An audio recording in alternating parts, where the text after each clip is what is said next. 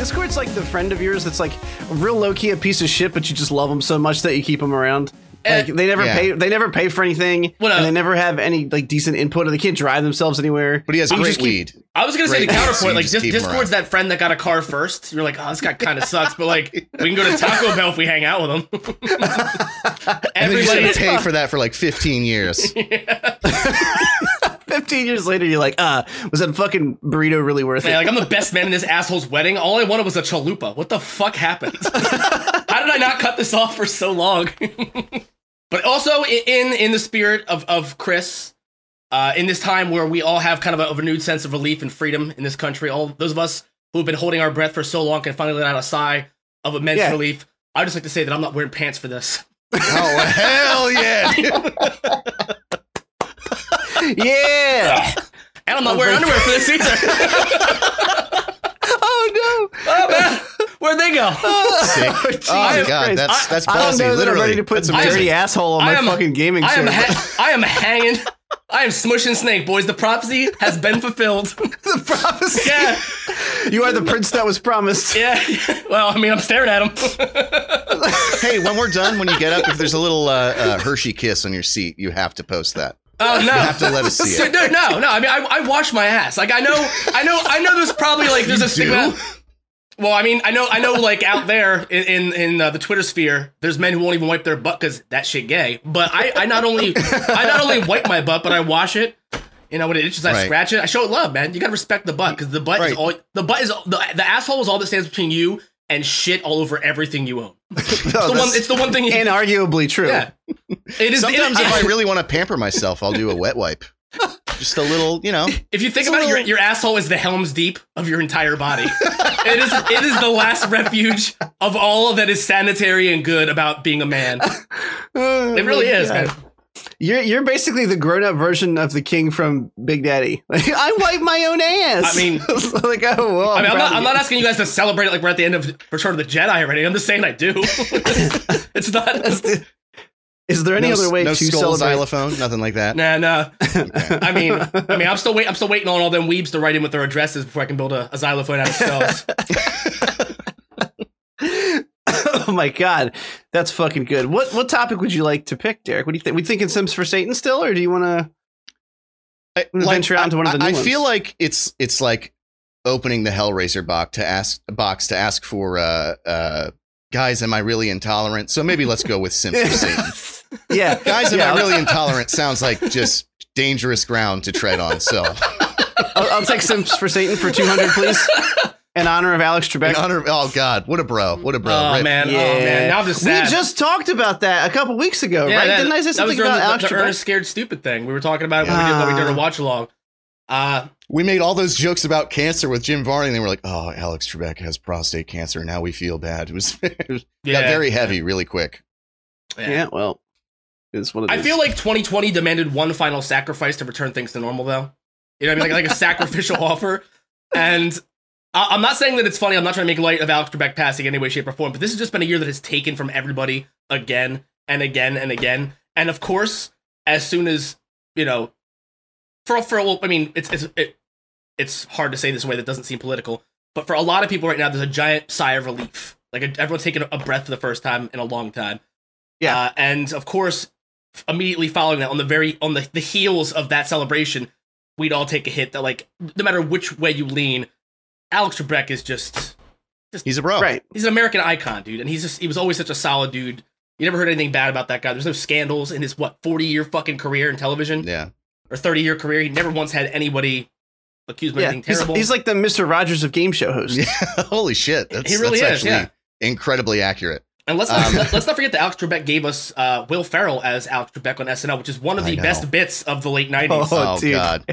That's so. And when fucking and when like speaking of when Sean Connery died, I'm like, my biggest connection to Sean Connery is the SNL impersonations of, of Sean Connery. Like, Yeah. I never really especially liked him in any movie, but I, you know, I appreciate him for for inspiring that at a minimum. Yeah. Yeah, I, It's your mother, Trebek. I appreciate him for, for giving Daryl Han- Hannah, Daryl Hannah, uh, something to work with for three years on SNL. 'cause that's all he had on SNL was the was the you know what I mean. And like, where's that guy now? You know what I mean? It's Probably it's, dead it's, too. It's, huh? dark. It's dark. It's dark days for him, man. He's probably dead too, just less people cared. oh no! All right, Sims for Satan. Uh, for no, it. no, I feel like hit me with it. no, nope, What, the- nope. what, what, what do you mean, nope? I knew you were trying Now to I egg us it away even from more. that. Yeah, I don't want to do it. Oh no! there's a, there's a reason I always undersold that one because like when I write when I write down a line for like a bit, it's like if I don't oversell something, it's because it's real bad. If I'm like if I like gloss over it, it's something I don't think I'm ready to say, even on the podcast. Yeah, it's almost alone like that's the reason we want you to do that one. I mean, you're you might think you're helping to get away from it, and you're not. You're digging my fucking heels in deeper here. I- I'm not doing it. I'm sorry. I'm not doing it. it's that bad? Yeah, it's really Oh, fucking come bad. on. It's really fucking bad.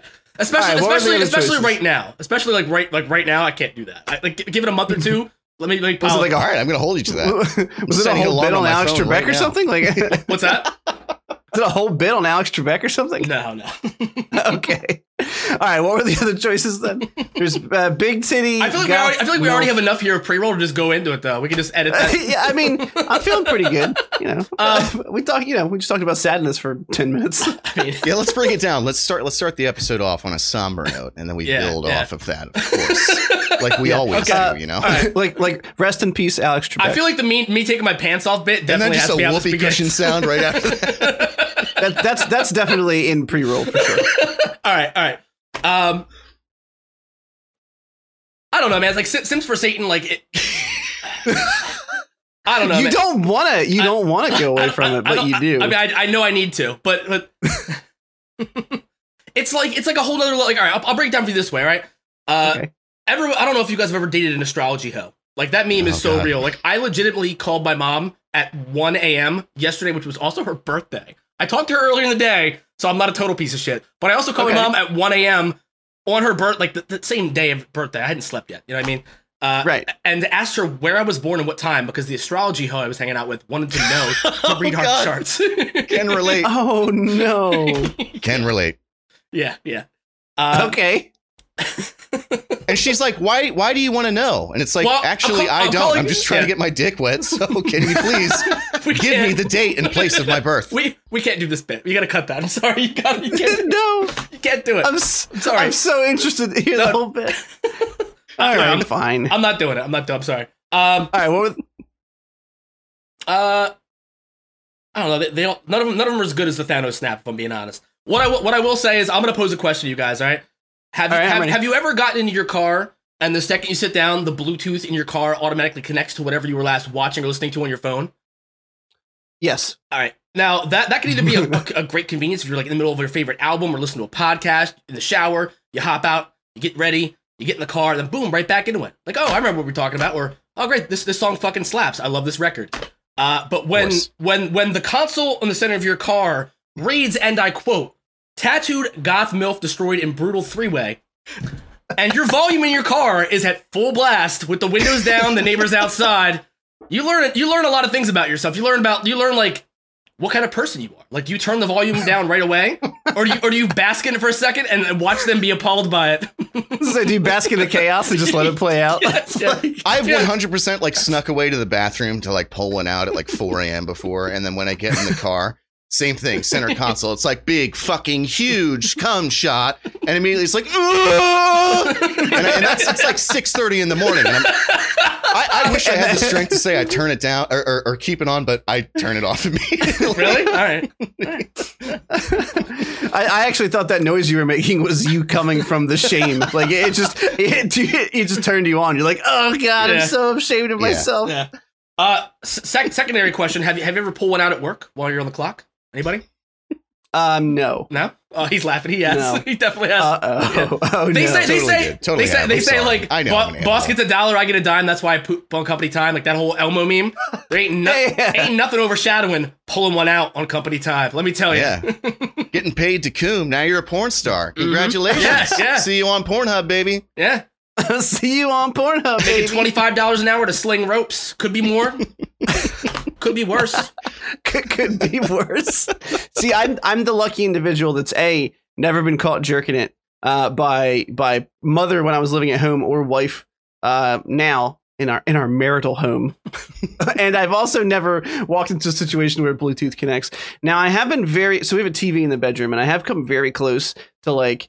I'm in bed, she's still in the living room, and I'm gonna put some porn on or something and jerk it real quick. And I'm like, I'm gonna cast it to the TV, and I've come, ooh, ooh, like a like a cunt hair close to casting it to the wrong TV, Yeah. and being like, Yeah. just being like, what's up? Mhm. Guess what I'm watching in the bedroom. Although I feel like that would have played out in my favor, you know? Uh, I'm gonna tell you guys a story It's here. It's like a siren song. Yeah. Yeah, yeah. I'm gonna tell you guys You a know what. I'm doing. Get in here. I'm gonna tell you guys a story that I should not tell you, and I'm gonna tell it before I, I Oh, get cold feet. Excellent. Okay. okay, okay. uh, when I when I was a kid, uh, I used to like you know, every, everyone everyone has that friend who had an uncle who like be Oh, God. who, like- who like Oh, no, okay. no, no, no, no, no, no. Uh, when I, when I was young, I had a friend who had, a, had an uncle. We'll call him Uncle Brian, because fuck it, we use his real name. Okay. I don't know where he is now. He's never gonna hear this. Uh, and Uncle Brian gifted us a giant box of porn, and we're talking like it was his entire collection. I don't know what. I don't know why he didn't need any more. Maybe he, maybe he took, maybe he like took all of his VHS tapes and gifted them to us because he got it all on Blu-ray again. I don't fucking know. But it was like all this weird porn from like the 70s, 80s up to like the mid 90s. And it's I like was his magnum opus. yeah, yeah, and I, I was like, I don't know, like It's a a, good move. a freshman or a sophomore in high school. Like I had just gotten my provisional license. Uh, but I mean, we live out in the middle of nowhere, so we were just driving around anyway, breaking the law, breaking the law, uh, blasting Yeah. Judas Priest. Uh, and uh, and uh, Uncle Brian gives us this giant box of porn. Well, the only VCR we had in my home when I was this age, because this is like, I don't know, it's a while ago, man. The only VCR we had was in our living room.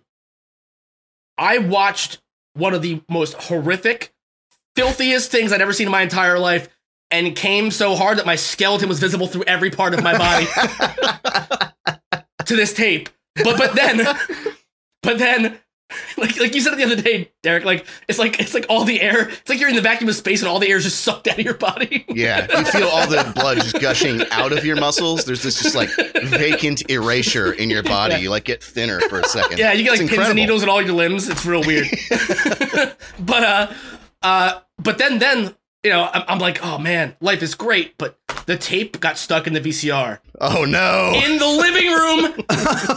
I was raised by a single mother, and this is the only like she was gonna watch the the Beautician and the Beast at some point, or like her girl, Golden Girls reruns in that VCR, and she was gonna like, what, what what's this? I can't get it out. So you know what I did? I took that fucking VCR and destroyed it to get That's the to get, move. to Yeah. get the tape back out of it. Like tore it open, got the tape back out, and then did the best I could I could do to put it back together. And then like a day or two later, like, hey, you know why the VCR isn't working? I'm like, well, I don't know, mom. That's that's great. That's, crazy. that's wild. it was then that you realized that you got away with it. I mean, it That's just how, that's how you get saved. That's how you never get caught coming.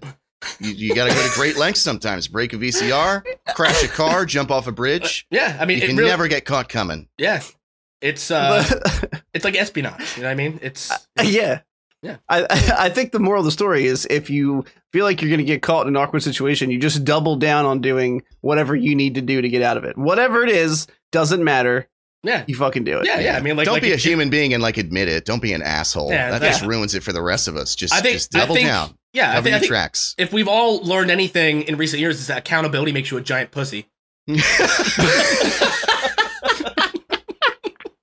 Welcome, welcome, welcome to the Cynical Nerd episode seven. And once again, we're coming in with another ridiculous cold open. I am joined once again by Scott and Derek. My name is Chris because I fucking forgot that part. Derek, how you doing today? No, not too bad. Doing great. I'm uh, just just overjoyed that this stressful election season is over. I'm ready to just talk about things like we always do. That's about it. Cool. Scott, how about you? I'm doing good, man. In, in your honor, I am uh, I am recording this podcast without pants on. Oh, everyone's gonna have seen that Yeah, already that's because I'm good, yeah. absolutely keeping that in. Okay, cool. Like 110. percent should I put my underwear back on now, or should I just make soup while I'm sitting No. here? I think you should. I think the shirt's got to come off too, man. I think you got to just I- ramp I it up. can't- Yeah, yeah. Just pucker up. I, I don't think I don't think YouTube bans you for that instantly, do they? No, no. For mail Not- tip? not- Yeah, I don't think so. Right? I I, I, know, I know Twitch if they if they see like Guess we're gonna an- find an, out. an inkling of an areola, you're done. But I, I think on I think on YouTube, if you put like a, a disclaimer up, you can even show your your little brown eye, right? Your little stinker. You can show your I have butthole no on idea. YouTube. I'm doing That'd doing be it. impressive. I'm, I'm That's lying. knowledge I'm, you yeah, I'm, I'm, make, I'm making it up, but that's what we I that's what we got a Patreon for. You know? yeah. Yeah. and the and the OnlyFans that you have, we're not going to tell you how to get to it. You just have to go find it. Yeah. I'm, I'm, I'm, have to I'm considering it. making an OnlyFans that's just me watching porn. Maybe someone's kink is watching someone else. Yeah. sort I was going to say, is in- it like watch along? their yeah, yeah. It's, it's not even me like jerking off. It's just me like eating elaborate dinners I prepared while watching porn. You know what I mean? Do you have the, the video on screen too, or is it just like a just this, just like a webcam of you and you're just eating dinner and you can hear like fucking noises in the background and you're just cutting steak in half? I think I think depending on what I can get away with, uh, like what licenses I can get, it, it would be one or the other. If I if I could, I would have me down in the bottom left hand corner, left left side Right. left side gang. Sorry guys. Uh, Yeah, it's always going to be left side. Uh, b- bottom left hand corner uh, and have the, the porn like big screen, full screen. Uh, but also at, at pivotal points when I'm like enjoying the first bite of a juicy steak, it's just close in on me. You know what I mean? The porn's inconsequential in this moment where I'm enjoying this delicious medium rare steak, this homemade baked uh, buffalo chicken mac and cheese, all these exquisite. Delicious. Yeah, yeah. I think it should just be you, and and if we want to come, we got to see it in the reflection of your eyeglasses. oh, That's pretty If you're good, looking yeah, to yeah. show up and you're ready to come, you got to work for it, right? Yeah, I don't okay. know. you got to full screen it. You might have to use the Yeah, magnifier I- on your right. computer. I have to have that like thousand yard stare the whole time. Like I'm not flinching. Everything's happening while me looking at it. I'm just watching. I was gonna say they'd, they'd have to be like if you're moving your head at all, they're gonna have to like chase it around the fucking screen to find out where like like they're, about to they're about to come and Scott like dips his head down to like wipe his nose or something and like ah, motherfucker. Oh boy, it's a slow news week. It's a slow news week. We have stuff to talk about. Don't get me wrong, and I'm sure we're gonna have a lot of shenanigans and, and rants and offshoots. But you know, with the election cycle wrapping up, like you said, there wasn't a whole lot of trailers to talk about. So really, we have some weekend review stuff to cover, and then uh, we have the Mandalorian uh, season two, episode two to talk about. And I think we're gonna also chit chat a little bit about The Last of Us two, which is something we've been talking about Mhm. offline for a while. I know uh, Scott and I have both finished it. Uh, I think when it came out, and then Derek recently just got through it. Um, so let's, you know, the most important topic of the week. It, uh, Scott, we found out something very horrific this weekend, and I'm not talking about the death of Alex Trebek. I'm talking about the origins. Even worse. Yeah. Yeah, I'm talking about the origins of uh, manufactured or uh, synthetic vanilla extract. Do you do you want to share with the group? Uh, I mean, it, it's my understanding that uh, beavers uh, extract a, a a goo from their rectum.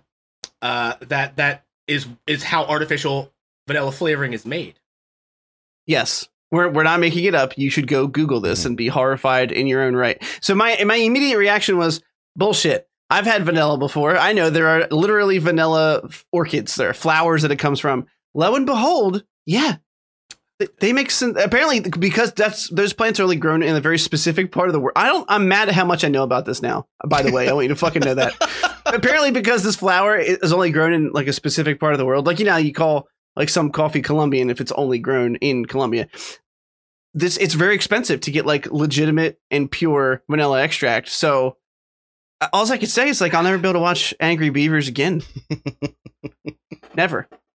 It's, it's fucking it's disgusting. Derek, uh, when's the last time you had uh when was the last, when was the last time you had beaver ass Some beaver ass. Look, Yeah. I, I understand that like the reaction that you want. You want to be horrified by this, but I'm not.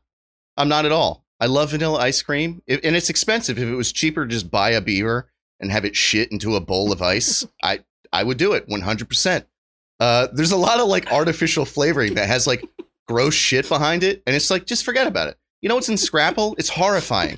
just put it out of your mind and just eat the assholes. Just eat it. It tastes good. Whatever. That's it.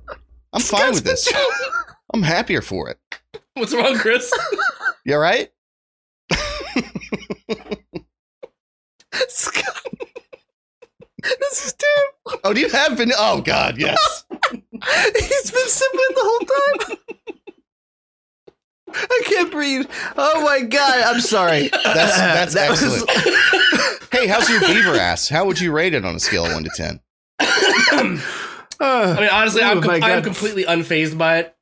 Uh, I mean, that is that is that is gross. It raises a lot of questions, but mainly, like, how do you figure that out? Who was going around just licking random animals' assholes in the forest and was like, "Got it, nailed it, jackpot." Vanilla. Yeah. No, I think it was probably by like happenstance. Like some some gross dude was just grabbing like a beaver to try and you know I don't, let's, let's be real, fuck it. And he, when he goes to Yeah, when yeah, he you, gotta, you gotta to- toss that sound before you fuck it. when he, when he goes Right, to you lick that asshole, beaver up. We all know that. he's like he's like, oh my god, I had cake that tasted just like this the other day. it's a miracle, uh, dude. That that bit. that might not have been very entertaining on the audio version because I was just quietly sobbing the entire Yeah, time. yeah. But holy shit! The fact that Derek saw- didn't notice at all and kept and I kept did. talking while you were sobbing is my favorite thing that's happened so far today. Uh, I, I, I noticed you start to chuckle when you when you realized that I was starting to notice what you were doing. Like I had to pull my glasses off. Uh, Oh fuck! all I can say is that is delicious, but it, it does feel a little bit like Seven Degrees of Kevin Bacon. Like you know what I mean? Like it's like that that equivalent of bestiality. It's, it's Seven Degrees of Bestiality, basically. okay, I'm not inherently disgusting or evil because I'm not performing a sex act on an animal, but some Right. somebody kind of did. Yeah, and I just have to say, whoever wrote like the, the topic in the doc, I'm just going to read it for you listeners. If you've ever enjoyed vanilla ice cream, you've committed a secondhand act of bestiality. That was amazing. What a fucking sentence! Thank you, thank you. really, really great. I thought it was you, but yeah, it's, it's, it's pretty good. Yeah. what a banger of a sentence. Yeah. Can, I, can you just can you just etch that into my fucking tombstone when I die? Yeah. Like I, I want everyone to read that to to feel trapped by that sentence, like they can never unsee it. Right. Anytime they think of you, they have to think of that sentence Yeah. for the rest of their lives. Yeah. Yeah, like your children and grandchildren are putting flowers on your tomb, like on your tombstone, but they're just sobbing uncontrollably because they're Yeah. so confused by it. They're like, oh, damn it. Why would he do that? It's our family crest. so, so I think about this the same way I think about hot dogs, which is that I don't care. We've all had that uncle or aunt or maybe one of your parents that be like, "Oh, you like hot dogs? Like, do you know what's in them?" And I'm like, "I don't know, delicious. Like what? Like I don't give a shit what animal parts they come from as long as I can't tell what they are when I'm eating the fucking hot dog. Like Yeah, I'm fine with it." like Yeah, I've if there was let's if there was an actual like asshole in vanilla ice cream, I'd be way turned off of it. But there's not, so it's okay. if I There's no found an actual, assholes in there. Must be opposites day then, because man, I'd get a raging hard fucking Yeah, boner. I, like like I don't know if you guys have ever had like again we talked about last week like when someone else buys you Chick Fil A, there's no guilt. But even even even, even back even back before you realized that they that they invested some of like a percentage of their profits into these horrible organizations, before we all knew that, before that was commonplace information, we all went there all the time, and you know how fucking delicious their cookies and cream milkshakes are. We all Oh. know. I could find Oh, an yeah. asshole in my milkshake and I would drink around it. I wouldn't give a fuck. That's how fucking good a Chick Fil A cookies and cream milkshake is. Uh, I don't know if it's the hatred that makes it so good. I don't know what they're doing, but it could be it could be very much like the Salem witch trials, where women weren't actually witches, but they were putting their period blood in food and giving it to men to to to cast love spells on them. Which I'm not. I mean- I am not saying that genocide is is ever the answer. I'm not saying that burning someone at the stake is ever the answer. But uh, I won't even let somebody spit in my mouth, let alone put period blood in my fucking soup. So I mean, I feel I like am this just saying I can see where they're coming from. That's all I'm saying. Just two weeks in a, way, in a row, you're bringing up genocide. Yeah, You got yeah, a lot of just- thoughts in there. You're a slippery That's slope why there. we skipped guys. Am I really intolerant? That's I why we just went right over that. I, I don't think wishing weebs out of existence is genocide. I think they, it's a conscious choice to be a weeb. It's it's more about the way that you said if you could use Thanos' snap to get rid of any group of people, Hey, hey. be very careful. yeah, yeah. Well, I mean, because I knew, I knew, I knew how you guys were gonna misconstrue that. But, but I mean, what, my mind immediately goes to again people on cell phones in public on speakerphone, people who make like make weird uh, furry porn where there's always full diapers on the animals. I don't know why that stuff Uh. exists, but y'all are out there hiding in the shadows. You don't know why lurking. diapers exist? It's so they don't shit on each other. Duh.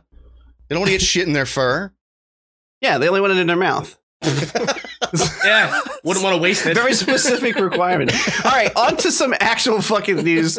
Uh, before we spend the entire podcast talking about the secretions of beaver assholes and how they affect our daily lives, um, Marvel's Avengers not doing so hot. Apparently, uh, reporting results of about uh, reporting losses of about sixty three million dollars for Square Enix. Jesus. That's quite a chunk of change. Um, we've I think we've all played it? Maybe Uh, Derek, have you played it? No, not yet. Nope. Okay, okay.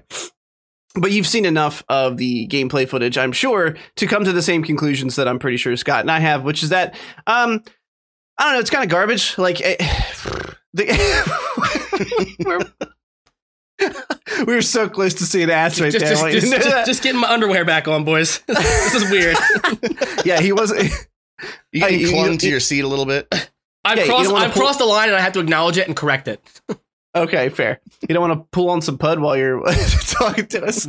Uh, yeah, so I mean, the game's kind of, I don't know, kind of. It's I don't know. It's here's the thing. It's kind of like Destiny in the way where they go, oh, invest a bunch of time and it'll get good. And uh, one, I'm not willing to do that because I don't have that kind of time. And two, I, I just. I don't know. The looter shooter formula, when there's no guns and you're doing like a beater brawler, beat 'em up type game, it doesn't work for me. I played like I don't know, probably twelve to thirteen hours of it. Like I'd played a decent chunk of the campaign and some of the world activities, and I just it fell flat for me. I didn't like it. I don't know, Scott. Like you played it too, right? Like how, where Yeah. did you end up with it? Uh, I'm in the same boat. Um, I think that the combat is fun. I think the story had potential to be interesting, but the problem was the loot system. Like 100% for me, that, that was the problem. Uh, I understand the, need to offer people customization in a game like that, but I think you see in uh, Marvel Spider-Man the way that should be done, where you have different suits that give you different subsets of special abilities and things like that. Uh, Yeah. But having to change out, you know, what my pants are, my chest armor is, and my bracers every 30 fucking seconds, as I'm like, and it's literally they throw that much loot at you. It's like it's overwhelming, and it's so much item management that it takes you out of the action constantly to make room for more shit that you don't want or need. Uh, aside from that, I got I got about 12 hours before I got sick of of managing my inventory more than I was killing things. Uh, and and what I played up until that point, it was it did seem like it did have a decent story. It was cool to see it from uh, a new well a new character, like a new Avengers perspective with uh, Ms. Marvel. Uh, Yeah. But again, you have that giant action set piece in the beginning, and it is a little misleading when you spend the first half hour of the game doing what you want to do, what you've always dreamed of doing within this world, and then backpedaling and spending hours and hours and hours to get a, a tiny taste of that again and again. It's just not fulfilling. It's not enjoyable. It felt like a bait and switch uh, to me, and it felt really disingenuous. I wasn't I wasn't happy with it really. Yeah, it's that's kind of it's exactly. I mean, nail on the head. You know, and I'm sure I, I know Derek would feel the same way. It, yeah, uh, it about didn't the game. like, like I had seen videos of it, and obviously everybody knows how I feel about the MCU at this point. But the the fact of the matter is, is this honestly, like when the game is cheaper, I'll get it. I mean, it looks like it offers a certain amount of fun that I would absolutely have with it, but it seems like that runs out quick. And just from what you guys are saying, I I mean that kind of supports that. Um, it seems kind of hack and slashy to me, and uh, you know, le- leading up to its release, I was like talking all kinds of shit on it, and honestly, like two weeks before it came out, one day I was like, I've been talking shit on this game, and I actually don't know anything about it, so let me actually like look up some of these uh gameplay videos of it, and the combat seemed like it seemed fun, but not great.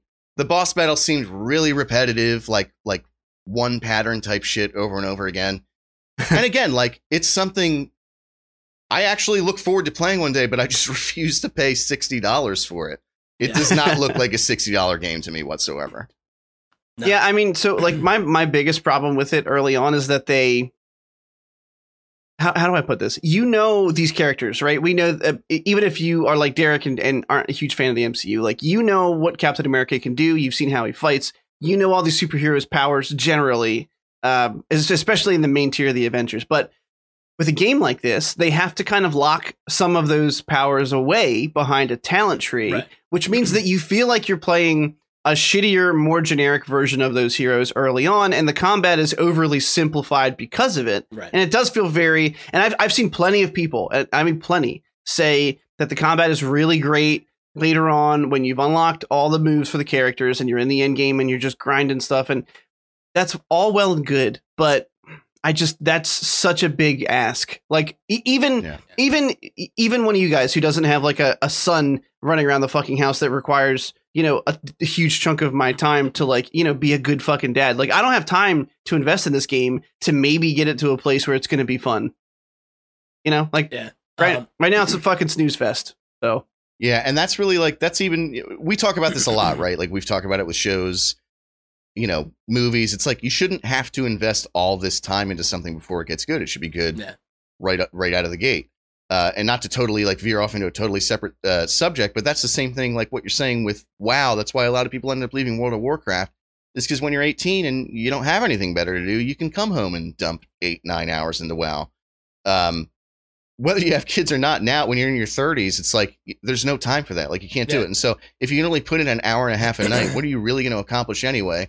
And so of course people left. And I mean, in that case, they made it easier. They made it more accessible or whatever. But it's just crazy to me that that's still a model with so many games like Destiny, where it's like, oh no, trust us. Once you dump 40 hours into it, uh, then you get the good gear. It's like, all right, well, give me Yeah. something interesting to begin with, so I can like, you know, like you should be egged on toward that, not just Yeah. like uh, uh, tens of hours of nonsense before you start getting into that stuff. It's it's a, it's a goofy model. to me, one of the biggest misses I think is that it's not there isn't a multiplayer story mode so much. Like there's end game content where you can do like uh, basically essentially instances, from my understanding.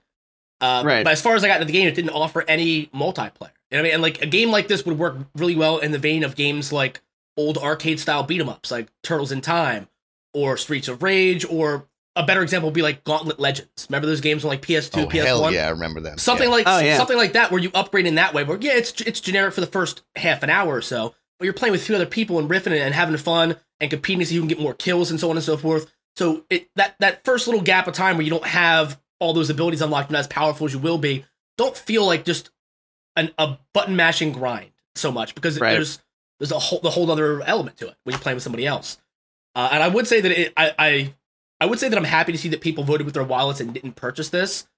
Uh, but at the same time, I think I think it's it's kind of damning because like this this is what would was expected to be a AAA like home run.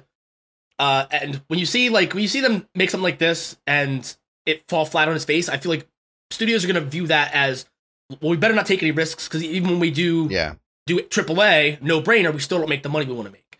Uh, Yeah. I, I think it's a good thing that people are showing them that they're not just going to buy something because it has a brand on it. Uh, but at the same time, I think I think a lot of these executives are so just detached from reality they're going to read it as a, an entirely different issue than what it actually is. Yeah, I mean, we you know on on this podcast we've had a recurring theme of seeing a problem and saying I I think they're going to take the wrong message from that, uh, and I think I I agree with you 100. percent I think that's going to be the case. It, it's unfortunate because it's almost like this game has been in development obviously for for years. I mean, a game of this size takes a long time, and I, I wanted it to be really great. I wanted it to be really accessible to everybody because who doesn't want a good game featuring some of your favorite superheroes? Uh, and and I fear that they're going to go, well, this doesn't work, so we're not going to do it anymore Yeah. in this fashion. I mean, an Avengers type game could absolutely work. I just I think they they went at it the wrong way, and I think it's because all these other studios, for better or worse, right? Because I don't think any of us here like Destiny. Uh, fuck Destiny. Uh, for better or worse, Destiny is the looter shooter model that the other ones aspire to. Like whether or not you think Destiny in and of itself works, they make plenty of fucking it's money, and they have a yeah. and they have a solid fan base. Like what you know, whatever you're I into, spend thousands of dollars on nonsense. it drives Yeah, me crazy. yeah. yeah, whatever you're. If you like throwing your life savings away, there's better ways to do it. Like you could help put my son through college or something. Yeah, I but mean- hey, I mean, know, I'm not judging. If you want to sink thousands of dollars into something that's going to give you nothing in return, just start doing hard drugs. You know what I mean? Like just right. Because you'll get something, you'll have fun for a Yeah. night or two. You know, Yeah. yeah. If you're gonna if you're gonna uh, lose your wallet and help help uh, you know give to the to the quickening of the you know the destruction of your body, then why not do it through a medium like Destiny? You know, really. But I, I what I was saying was like I think they I think they're looking at the Destiny model like Bioware did it with Anthem. They they've tried to make it Destiny, and the problem with that is that I don't think the Destiny model works all that well. I think because it was the first one out of the gate, and at this point they've got content because they've had the ability and time to make content. But like Anthony Anthem tried to come out the gate and compete with it, they weren't going to do it. It's it's like World of Warcraft, It- but it's that's just a a different really genre. good analogy. Yeah, I, I hadn't thought of that. Yeah, it, it, it's the, Yeah. the way a lot of like Rift and shit like that tried to do the same thing, but a little different, and it never Yeah. quite works as well as the original. I never really thought about it like that. That's actually a great point. I mean, really, the only MMO that's even come uh, close to WoW's success has been Final Fantasy, and and I mean the numbers are still night and day. I mean, if you look at like subscriber base numbers, even at the 16 fucking year mark for WoW, Yeah. and it, let's let's be real, like Scott and I like WoW a lot. Um, Derek, I, I know you like at least classic. I'm not sure you feel about retail, but like it's old and they still do some things that are dumb and it, it's it feels exactly the same as Destiny to me. And all these other companies are just trying to emulate it. And it, you know, I don't know, it's fucking not going to work. And it's, Yeah. I think really ultimately the loser is going to be us because they're just going to stop making them, thinking they don't make money. Yeah.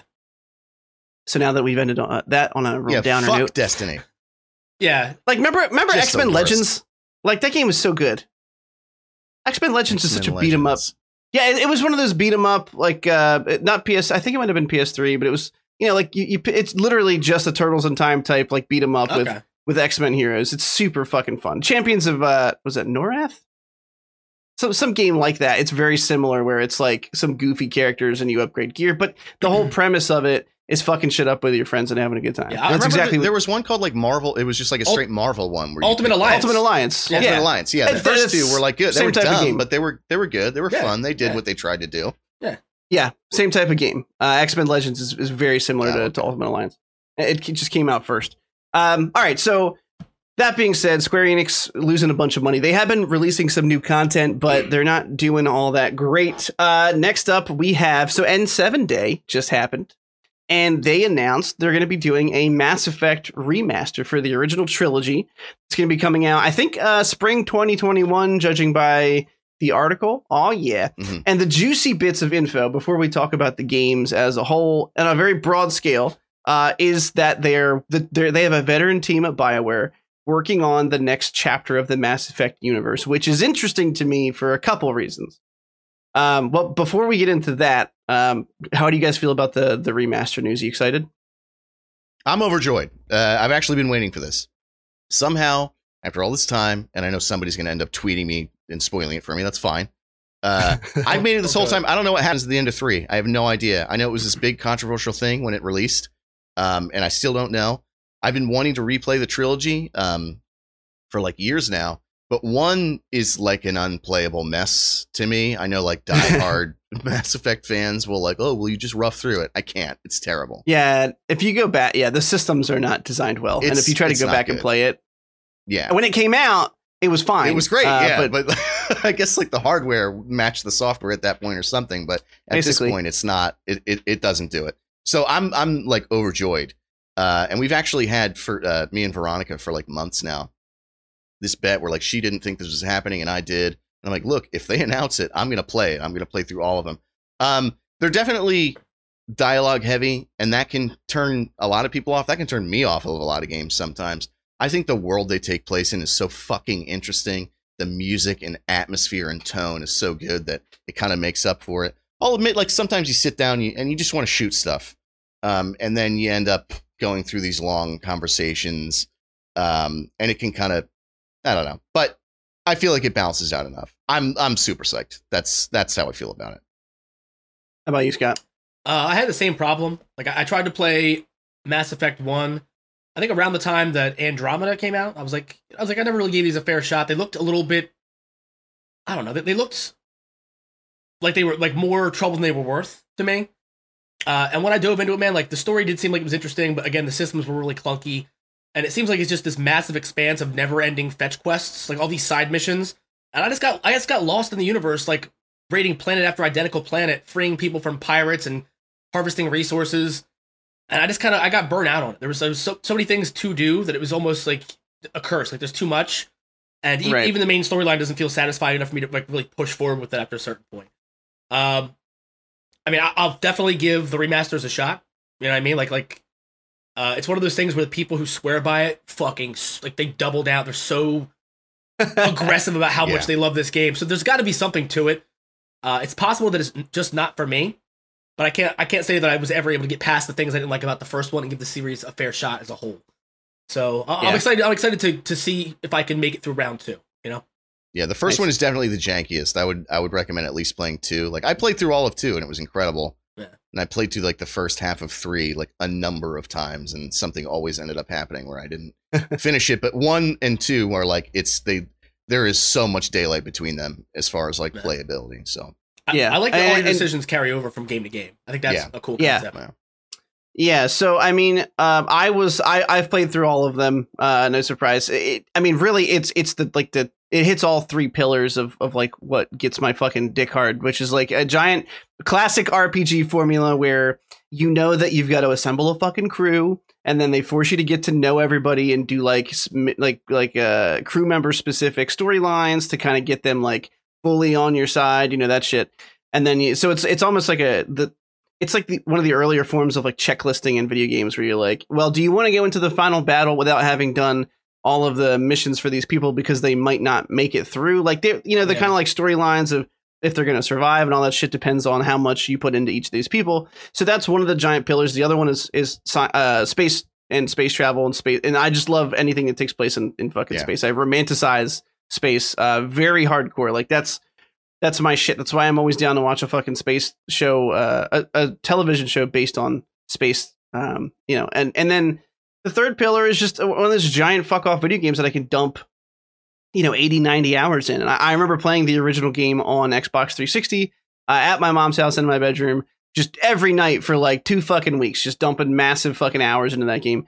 Um, you know, come come in big loads. I was about to as- say as they every say. time you said dump it, I was waiting for you to say loads. like yeah, It's well, you, coming. get- dumping you do get to fuck whoever you want. That's also another. Yeah, well, That's I the mean, fourth and a, and as a and as a teenager, that was you know, I always went with Liara. I'm always going to fuck the blue Of course, chick, right. You know, okay. C- because we all know that if if someone says they really like space, what they really mean is they really want alien pussy. Yeah, they, Okay. they really want that. They really want that blue, that blue puss. Yeah. Uh, yeah, no, I mean, I we can't talk about the ending of three because you haven't played it, but Sorry. No, no, no. That's fine. I'm just trying to figure out one and two, like you said. Well, and three take all of your choices into account, and and the world is different because of them. And that's one of those like Fallout mechanics, or it's not specific to those games, but it's one of those aspects of the giant RPGs uh, that I really love. And three just disappointed a lot of people in the end, and that's really all I can say about it until you play through it. But I was mostly okay with it. They actually released a patch um, I don't know if you guys remember this, but they so the game came out and they had the ending, and a lot of people freaked out. And then they released like a a an actual like game patch, like an edition where they put extra stuff in the end. Yeah. Um, yeah, which Leviathan was or something, right? yeah, which I I don't know, I forget what it was called, but yeah, they it was a separate thing. And then people were some people were still not happy because you can't fucking please everybody. And and look, it's like an it's an impossible battle because you're trying to please millions of fans around the world who all have unique progression paths through these three games Yeah, yeah. and all expect very specific things out of the ending. You know what I mean? Yeah. Yeah. Um, I'm excited about this. I'm also excited about the news that they're working on the next chapter. And and like Scott said, you mentioned Andromeda. I uh, Andromeda was not well received. I liked it, and I understand that's probably my space RPG bias. Uh, but I, I thought it was fun, and it at least the thing about it is when you played one, two, oh, you three, meant your you- space RPG? Okay, I thought you were saying MySpace, one word, RPG Oh, bias, and I'm like, I don't understand that joke. yeah, yeah, yeah. My, my space RPG bias. It's a you know, it's on my resume for right next to OCD is my space RPG bias. Um, so when you've played in that world and you're so invested in those original games and the universe that they take place in, like I, you just want more of it. So yeah, Andromeda wasn't perfect, but like I, I don't know, I still liked it. It was janky as fuck though. You guys remember all the the fucking memes of like horrible face animations Yeah. from Andromeda? Oh, no, yeah. oh, it was bad. Yeah, no, I remember that. I thought you were gonna say I was. I thought you were gonna say something about the gameplay. I was like, nope, never touched it. I actually th- the, The gameplay gameplay's pretty I- good. Yeah, The gameplay is great. Like it's pretty tight. they carry, you know, they carried on the Mass Effect three where they had like they were just refining it and making it more fun. The combat's fine. It's no no problems with that. But your opinion Um, on it, like V- Veronica is a super fan of Mass Effect, like uh, mainly the trilogy, but she says the same thing about Andromeda that people kind of went a little too hard on it. Like it wasn't great, but it really wasn't the worst fucking thing in the world. oh, definitely So- not. No, And I, I played I played a good amount of it when it when it dropped, and yeah, I mean I, I think when it dropped, like literally that first week, it was really buggy, but after that they patched a lot of it out. Because by the time I played it, it was there was every now and then you came you ran into something that sucked, but um the the the actual gameplay, like the action of it, was fun as shit. Like it was a good time, but Yeah. I don't know. That one I never beat fun. either. So fair enough. There's that little asshole I was missing. How you doing, big big guy? what's up there, you still drinking He's that good. vanilla? He's good. He's good. Just had to get a little a- an extra shot in my cup here. Gotta get a little more asshole in here. Big sip. I'm ready to go. Big sip. There you go, bud. He likes it.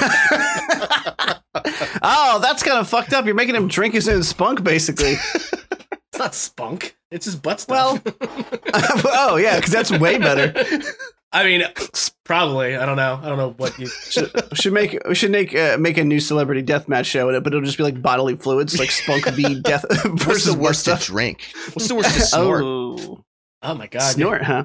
Um, okay, so there's the next article is only here for a joke, but before I get to it, I'm gonna edge you a little further. I actually forgot to to put this in the doc, but I saw some news about a show on HBO called His Dark Materials, and I thought, hmm, I've heard about this book series before. Uh, Northern the Northern Lights trilogy, I think it's called. I, I did a little bit of googling just to make sure I wasn't a complete uh, ignorant son of a bitch on it. Um, I had never. I, they made a really shitty movie, or at least I heard the movie was really shitty a while ago, based on the same topic. That was the uh, the gold Uh, compass, right?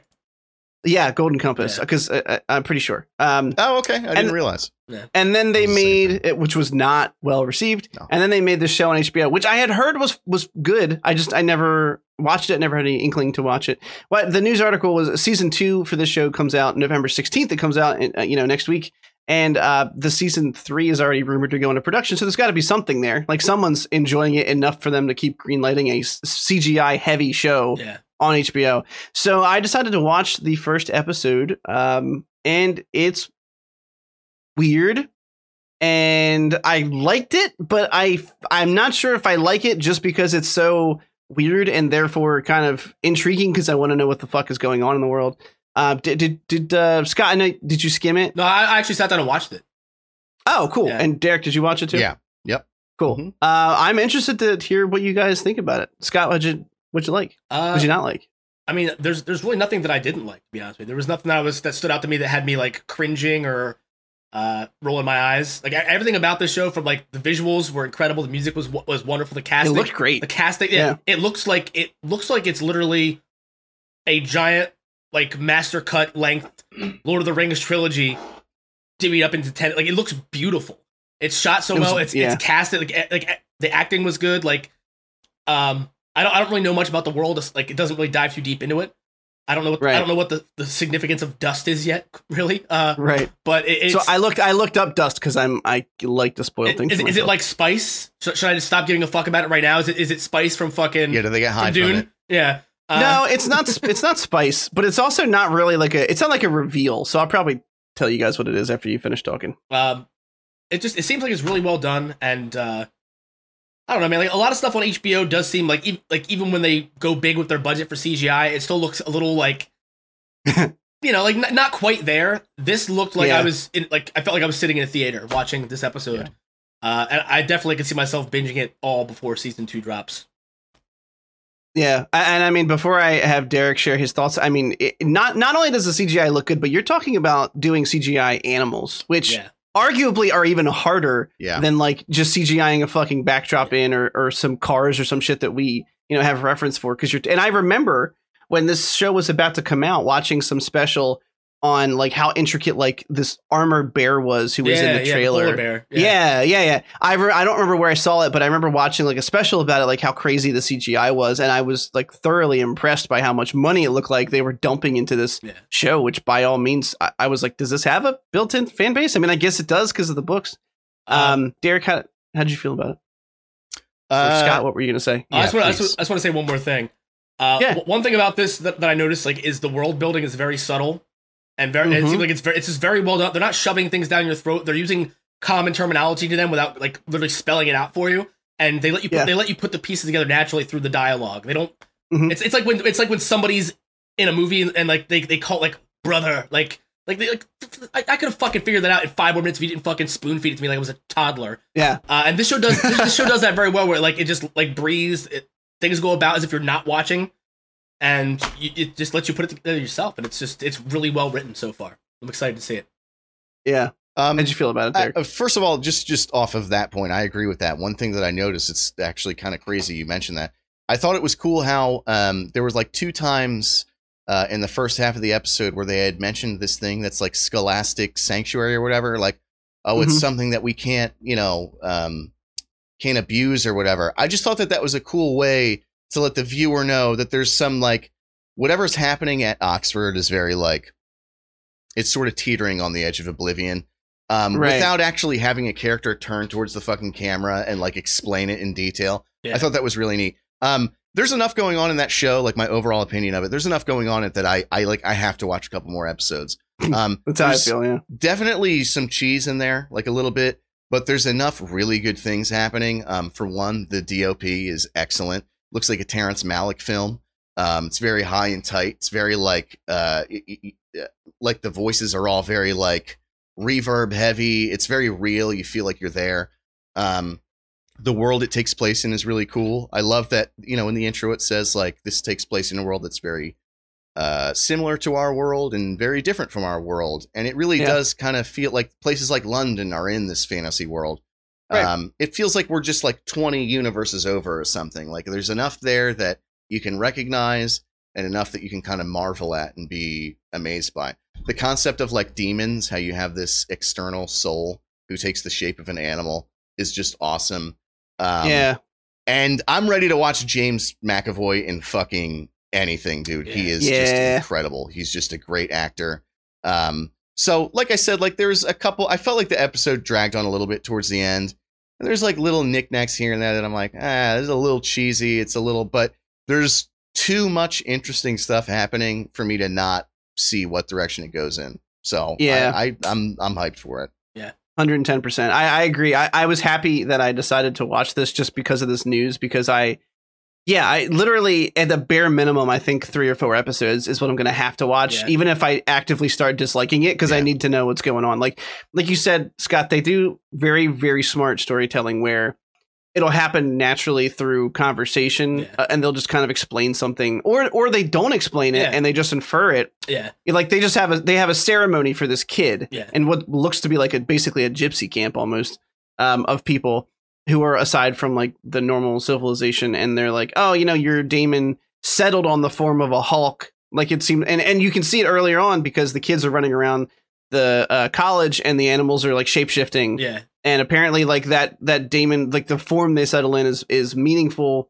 and you know it's it's really it's really just really fucking neat Yeah. Yeah. like like you said i i i didn't know anything about the series going into it um so so the setting is not what i expected and that kind of caught me right off guard like the whole similar but not similar thing It um the is I'm sorry. It has, it has like to me, it had a very similar Harry Potter style feel, like in the architecture and the way it was shot and the, the lighting. It kind of it kind of It- it, yeah, it it kind of reminded me of like a lot of those scenes from the earlier movies where he's a kid exploring Hogwarts and Hogwarts in of itself feels like it's this terrifying thing at certain parts. They they wander around a corridor and they're in immediate danger. Uh, it, Right. kind of like it, it had that kind of like cool aesthetic to it, but it also. Uh, again, like I can't, I, I hate to like sound like I'm repeating myself, but the, the way that they introduce like certain things in the universe, they'll they'll they'll throw throw a, a phrase out there casually and leave you like wondering what the what the fuck does that mean, and then later you, you see it in a, in a visual form without them even really like sitting down and explaining it. You know, like like yeah which is just- excellent storytelling. Yeah, yeah, it- it it- really otherwise, is. it makes the viewer feel like they think you're an idiot or something. yeah yeah like they they, they they have you asking questions and then the questions answer themselves in a way that feels very natural and not for, for, formulatic at all. You know what I mean? Like that was one of its biggest strengths, I think. Yeah, for sure. I mean, the other the other like storytelling through conversation part that stuck out to me was they're in the the catacombs and the little girl is like, you know, why why do we have bones left over when we die, but our daemons just disappear or something? Yeah. And I'm like, oh, that's fucking cool. Like, you know, they just keep they keep giving you enough through conversation of, hey, this is how the world's not the same from yours, and this is what you should know about like the rules of the world, and and then you find out the really bonker shit.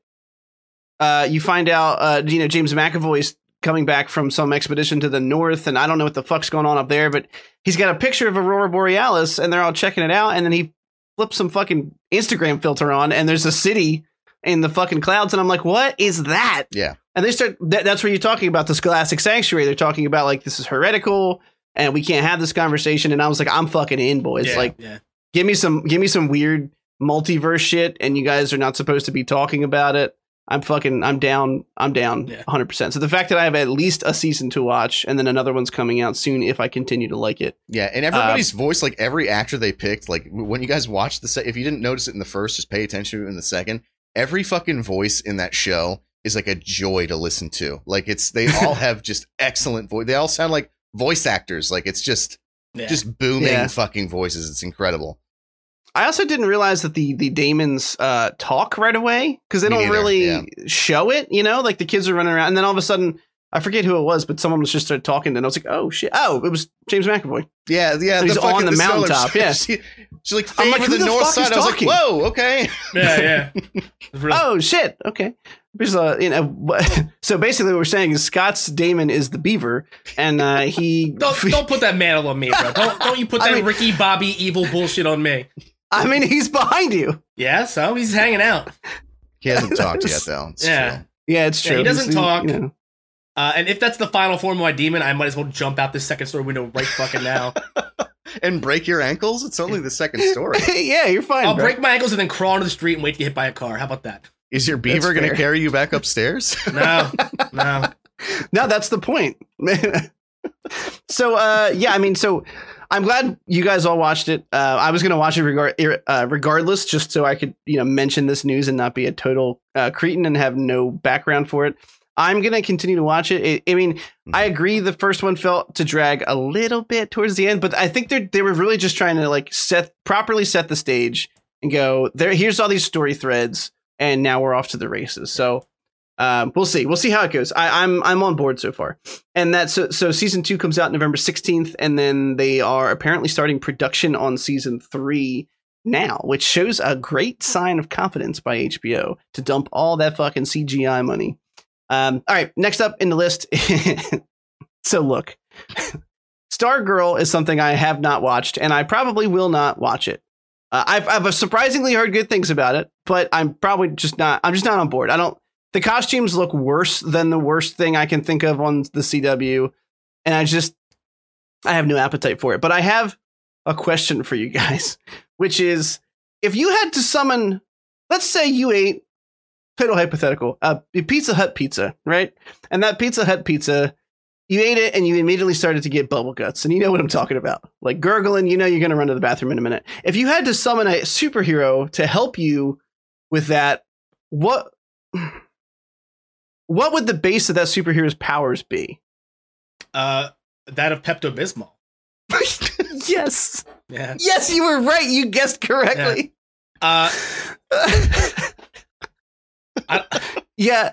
I mean, th- so Thunderbolt is basically a flying Pepto Bismol uh, commercial, and I don't know what, like, what the fuck? He- Like, it's a little over the top, right? Like, it. I'm all for like Suicide Squad going real hard on the goofy costumes. Yeah. Like you're, you're you're paying homage to the comic books. This motherfucker is a flying pink mass of a dude. yeah. What? It's Pepto What great casting though. Jim Gaffigan is a translucent pink marshmallow as it is. Like you don't even need to CGI him. Just put him in a genie costume. By, by the way, this this is essentially like a magical being that lives in a fucking pen, and they've had Yeah. they've had this pen for all of season one, and no one's pushed it.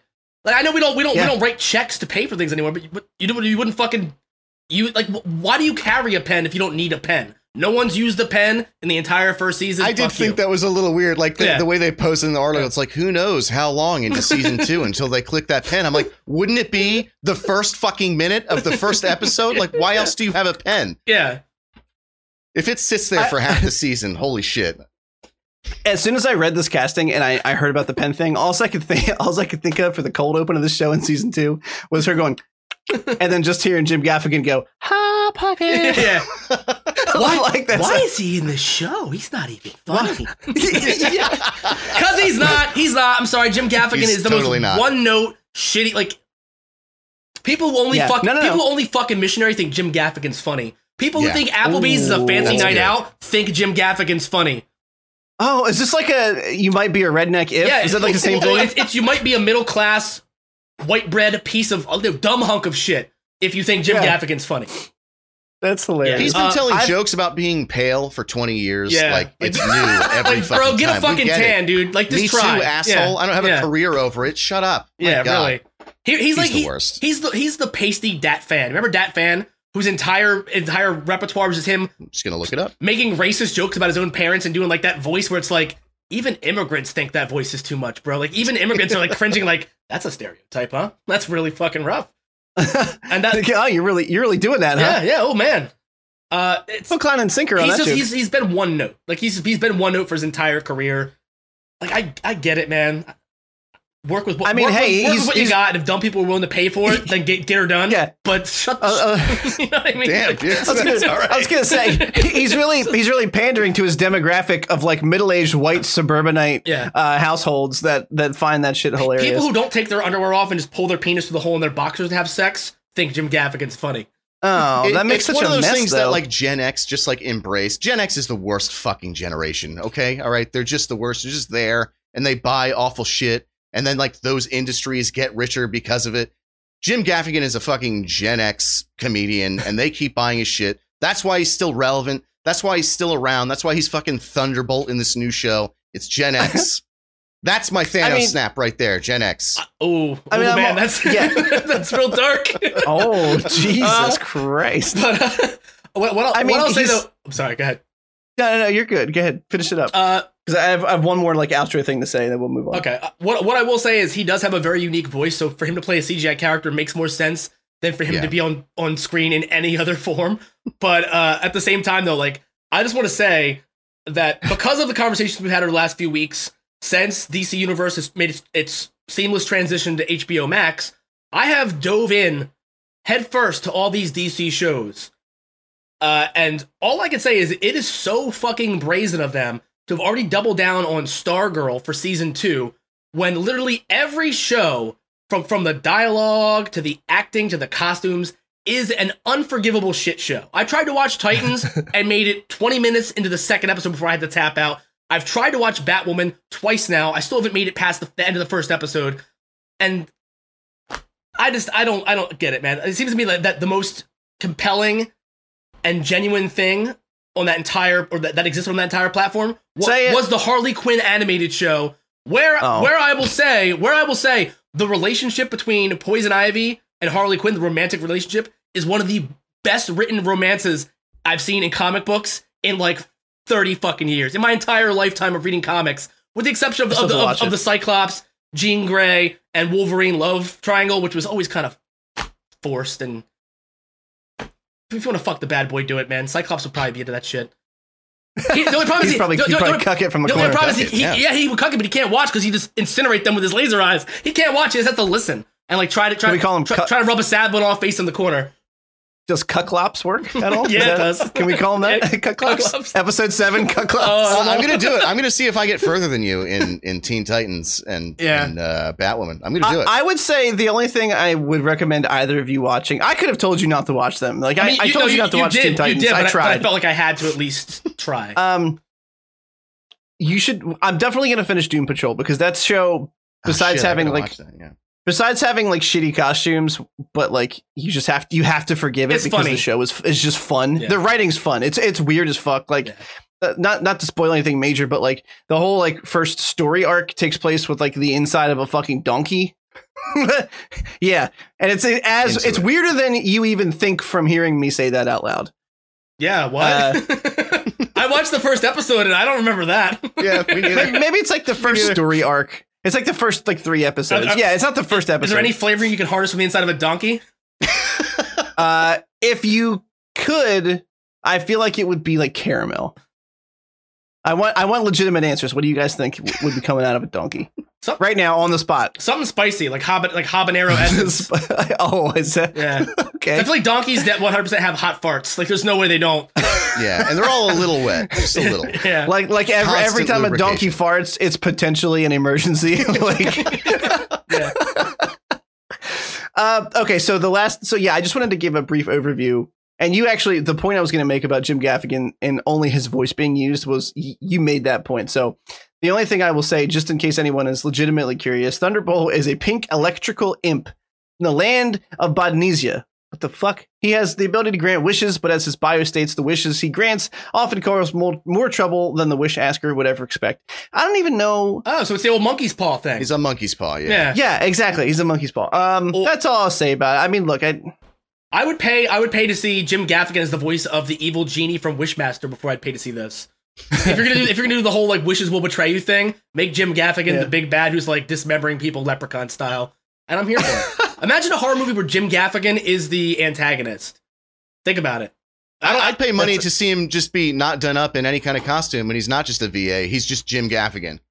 Like that's who Jim he is on the show. They click the pen, and then just Jim Gaffigan is behind you. Like, do you want any wishes granted or anything? Hey, uh, yeah, no, I can, I can hear his voice in my fucking He has head. a and I- pocket it'll- protector. It's a nightmare. It's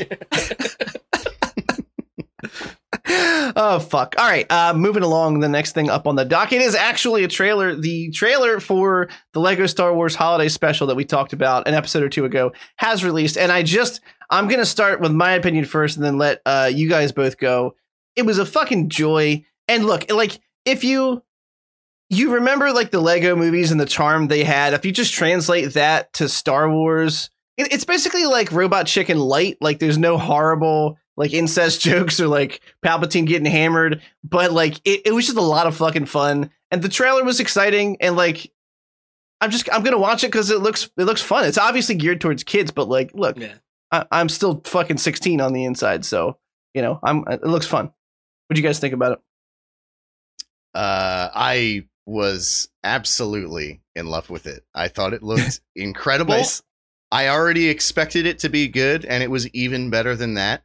I really don't know what to say about it, what we haven't already said about it. So I'm just going to say my two favorite parts uh, were, for whatever reason, in this recent like blast of Star Wars content we're getting, my favorite thing is when they just have two stormtroopers just like broing out. Like it feels like every piece Yeah. of media they have Yeah. that. And the part It's where they're real like pod racers, jinx, oh, double jinx. I don't know. That was just like hilarious to me. And then, of course, the very end, we're just like, my son. I mean, my these binary sons. I just thought those two jokes were like Yeah. fucking incredible. I don't know what else to say about it. It looks really good. There's a lot of stuff in there for longtime fans, even though this is clearly geared towards kids, like the Right. the old Han and young Han. But you want to shoot first or should I? Like that whole little Yeah. bit had me Yeah. dying. Uh, seeing like the, the subtle nods to like the Max Rebo band in there was really cool. yeah. Um, it's I mean it just it's gonna be silly. It's not something that I think anyone should take seriously. I guarantee you, there's gonna be someone out there who just who has the potential to suck the joy out of anything that hates it for whatever reason Yeah. they want to find to hate it. But it just looks like it's gonna be smile ear to ear the entire time. If you're a, if Yeah. you're a longtime fan, it just looks like it's gonna be fun. There's no, there's nothing to dislike about the trailer. Yeah, it it just looked like a, a, a blasty blast, if you will. Yeah, Um, so there's something introduced in Star Wars Rebels that I think is being used here, and I know you. I don't think you guys watched it, but there's, um, if you, there's something they used. It's a it's a spoiler, but you know the last season stopped quite a while ago. There was something they used that was very interesting that basically introduced the ability for Star Wars to use the MacGuffin of time travel in the future if they ever had to. yeah. And I, I know that I don't know if you guys read about this at all, um, Hmm. but there's something introduced in Rebels called the World Between Worlds, and um, it was there was a Jedi temple on Lothal that basically had this doorway, and if you could success, I forget the specifics, but Palpatine was specifically looking for this temple, and if you could get into it. Uh, the visual was pretty neat. It was basically like a bunch of doorways connected by light paths, and you were like in the Force or whatever and they implied very heavily that you could step between like major events through this thing and it never happened and a lot, a lot of people thought like maybe they were setting it up to be introduced in like rise of skywalker or something Right. that didn't happen but It's it's, a- it- there It's essentially the quantum realm. uh, basically Yeah. and um you know through through the force and they they more or less it looks like that's how Rey is is going back and talking to darth vader and all that stuff and, and from what i read i think they intend for this to be canon i mean like it's like loose canon obviously Right. that could be wrong but the i mean All Star Wars I'm- canon is loose canon. well that's true. And uh, i mean if if i was a better host i would have moved this to go right in, in front of our mandalorian episode to bring that very fact up and talk about something. But i'm not. So now you're gonna suffer with me for a couple more artic- articles before we get there. Um yeah I, I agree. It looked like a fucking joy. These jokes were awesome. Yeah. like i said it the the like the jinx, podcast jinx thing it, it like i said it's like robot chicken light. It's like super fun and enjoyable. Yeah, yeah. I'm looking forward to it so I think we all know though that the only non-canon that is still canon in our hearts is Shadows of the Empire, boys. know. Look, You I'm about to I'm about to turn your brain into shit. I never played it. I Oh, no. never played oh, no, Shadows no, of the this, this, Empire. this is the book. This is the book right here. yeah, yeah. Oh, oh, okay. Well, I never read it either. Oh, dude, fucking fan. I'll let you borrow it when I'm done reading it again. It's fucking yeah, please, fantastic. please. Takes place between re- uh, uh, Empire and Jedi. Well, Han Solo right. was captured. And uh, it's them trying to find him back and trying to fight back against Prince Xizor. Very Word. nice. Um, our next. I uh, ahead, like, sorry. if I can cut you off, I absolutely must take a piss right now. It has to happen. Oh, it's fine. Okay. All right, I'm gonna do it. Uh, All right, have fun. I'm gonna break. I'm gonna break uh, formula today, and because Okay. because this is a day of renewal, a day of coming together. I'm not gonna talk shit on something Derek loves. I'm gonna talk shit on something that we all collectively hate. Okay, Okay, what's that? And I, I haven't thought of it yet. and scene. uh, well, uh, yeah, what do we collectively all hate? That that feel like that should be an easy one, right? Yeah. Well, I mean, there's so many things that we all collectively hate, but it's just it's one of those things. Where there's so many, I don't know where to start. It is, it is hard to choose from Um, anime, but we've done that already. I mean, yeah. Not, not even all anime. I mean, some anime is cool, but but there's there's a fu- there's Yeah. a fucking line. Um, I mean, you know, if if we're gonna go the easy route, we could bash one of the CW shows, and that's that's that's fair. That's fair game. I mean, what's you know, how did you end up feeling about Last Jedi? I don't recall. oh, dude, we're not doing that. we're not doing that. Okay. All right. because that That's that fine. would be an hour of me talking nonstop until you until you called an ambulance for me. That's that's what that would be. All right, well then, fine. If we don't, um, if you can think of a topic to shit on, please interject. I'm gonna do some story catch up in the in the meantime. So you know, last week we talked about Mandalorian season one, Yeah. and um, what I what I actually found out from doing some googling is that the character of Cobb Vanth comes from one of the Star Wars novels that's been released since Disney bought Lucasfilm. Really? Um, yeah, remember the Aftermath series of novels? Yeah, yeah. I did not read those. So though, unfortunately. I did not either. It was it's actually the only Star Wars books that have come out uh, since they relaunched them that I haven't read. Surprisingly, because I heard they were all kind of like okay, like they weren't bad, but they weren't good. Yeah. Um, but uh, from what I from what I understand and from what I read, Cobb Vanth is a character introduced in that series, and he has he's not like a main character of the arc. What it what it seems like is he is a character that has one chapter per book dedicated to him. It's like this weird little side story Okay. of like they introduce all these things. So the only reason I bring this up, uh, Derek, we're talking Cobb Vanth. Okay. Um, the only reason, so so you know, I'll do a 10 second recap since I just did it. But Cobb Vanth was introduced in the aftermath books, um, which I actually didn't read and didn't know that.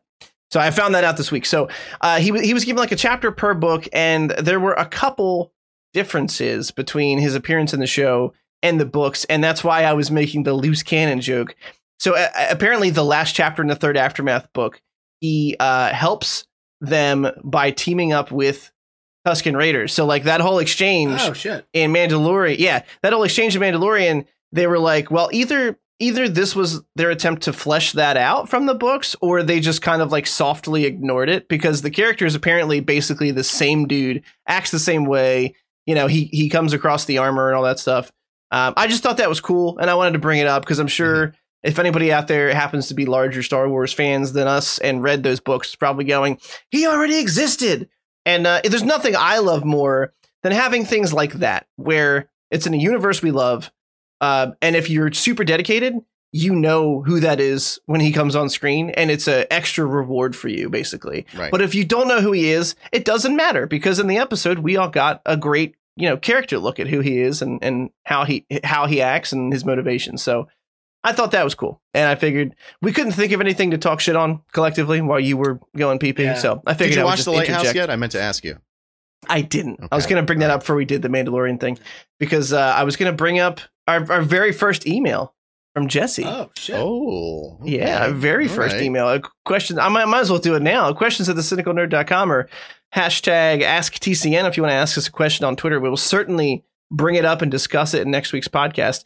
Um, Jesse basically just requested that we do a segment about the lighthouse and uh, our thoughts for and against it. And I was going to watch it for this week and ended up not being able to find the time. So, Jesse, uh, you have my solemn promise, regardless of how busy next week's news is, we will work in a conversation around the lighthouse Oh, yes. Okay. and uh, my thoughts and feelings on it. Maybe we'll do a little prep work ahead of time. I'm not sure. I'm not sure how Hmm. in depth we want to get with this. I mean, I'll, I'll, I'll watch it again.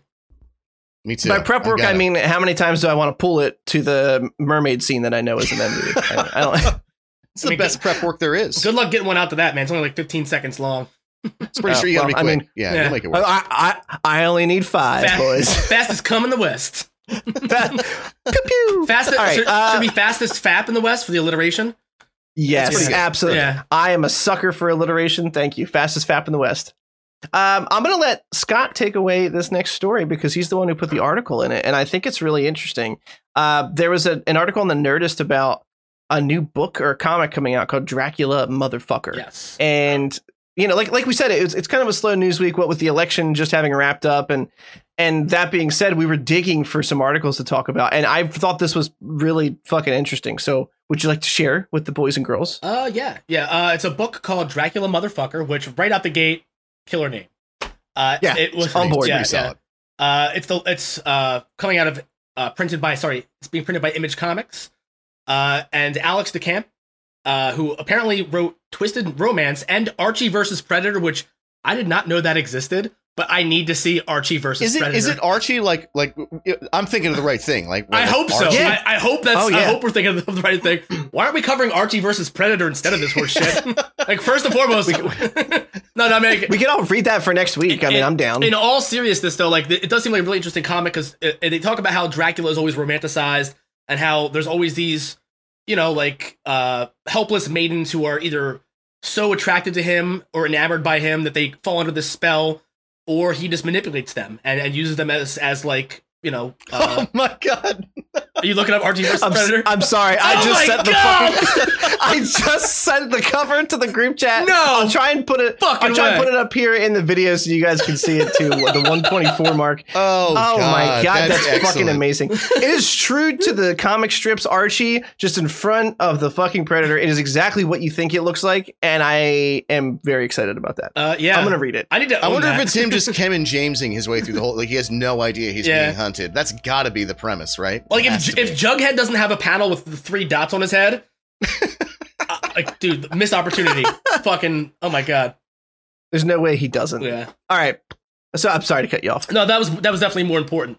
Um, no, but this, this kind of this kind of flips that narrative on its ass, where it's it's essentially like it's a it's an empowering book where all these women who were essentially like the brides of Dracula or what, what the concubines of Dracula, uh, kind of like rise up against him and fight back, and it paints him as an actual villain, not not a romantic lead, not a humanized, deep, troubled, like brooding character. He's just a piece of shit, which is what essentially Dracula is. When you think of it, Dracula in canon is a human trafficker and a rapist and a murderer, but he's always romanticized, and vampires are always romanticized in this way where it's like, you wonder why we have problems with toxic masculinity in this country. You wonder why there's so many people in abusive, hor- horrific relationships. We take all these characters that are supposed to be the bad guy, whether it's Dracula or Walter White, we put them on a pedestal and we make it out to be someone to aspire to be.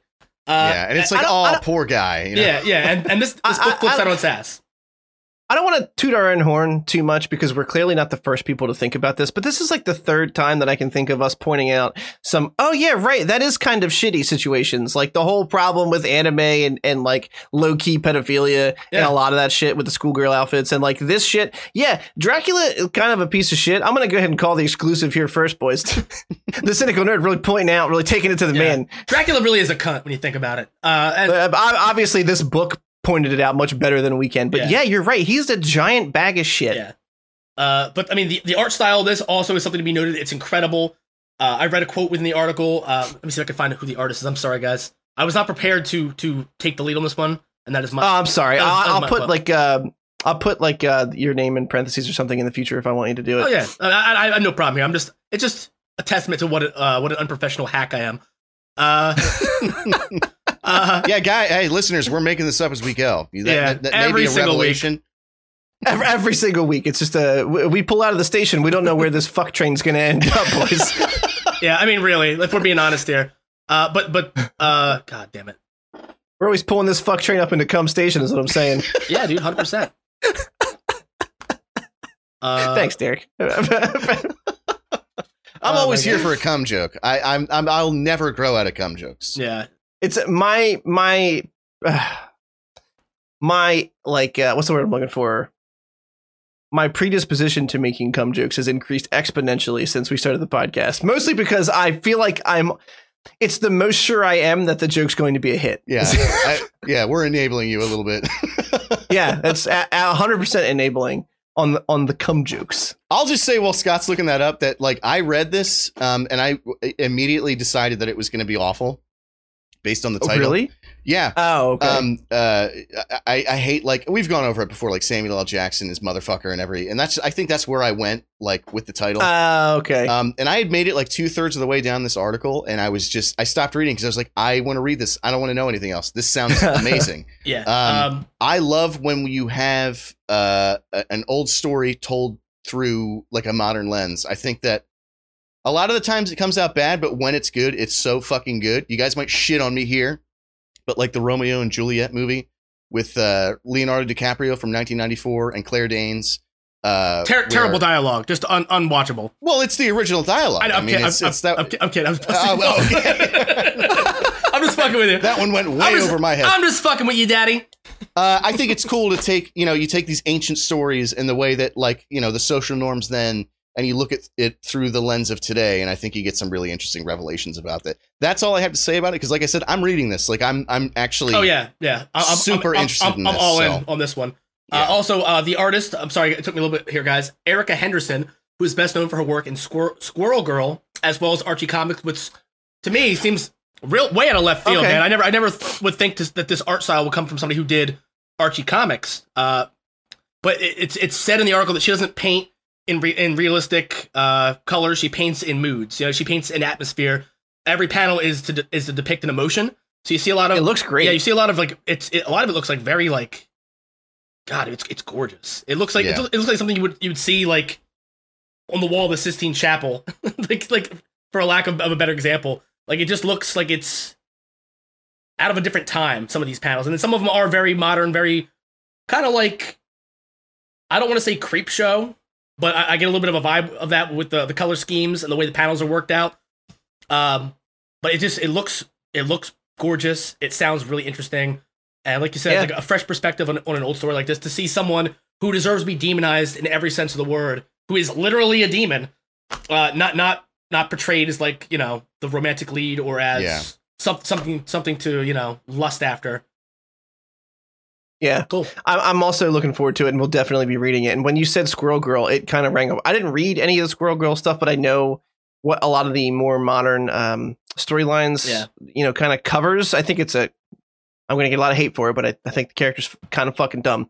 And uh, sorry, What- she's apparently beaten Thanos' ass. What so squirrel, like, squirrel girl? You think that's a stupid character? Yeah, I do. I, I Really? really do, and I, I What are you understand why basing she- that off of? Yeah, like I don't know. I don't. This is I coming don't out of know. left field, Chris. This seems my really. my own inherent my own inherent bias. Apparently, you called you know. called me on I- it last week saying I was just being cynical for the sake of being cynical, and I feel like you're pulling one of those on us right now. Yeah. Oh, I absolutely I am, feel like and I I'm feel like aware you're of it. dis- disingenuous hatred of Squirrel Girl. absolutely, just because I've her never name's read. Squirrel Girl, huh? Yeah, Is it, I thought you Hmm. loved alliteration, Chris. Well, I guess that's not alliteration. It just rhymes. it's not, I was It's- waiting it's to not, see it's, where you it's took not that. alliteration. Yeah, wait, it doesn't even rhyme either. Wait, what? Squirrel Girl. Yeah, if you say it real fast, if you say it like you're Oh, the like squirrel, squirrel if, girl. if you say I it like got you're you, Dora yeah. the Explorer, it does. You know what I mean? Like. Look, it, it's a slant rhyme, Such Derek. a fair point. So hard to argue with that. Jeez. Uh, also, also right. just like to say, there's a follow up article immediately below this one that's horrifying. Uh, the, the, the title is "Her belly keeps growing. Doctor sees scan and calls the cops." What the? Oh, What the I don't, I don't fuck even want to know. yeah, I yeah. like the mystery. But the image is like of this lady with one of those obviously photoshopped gigantic bellies, where it's like the size of like a Taurus. It's fucking Oh, horrifying. Jesus. Yeah.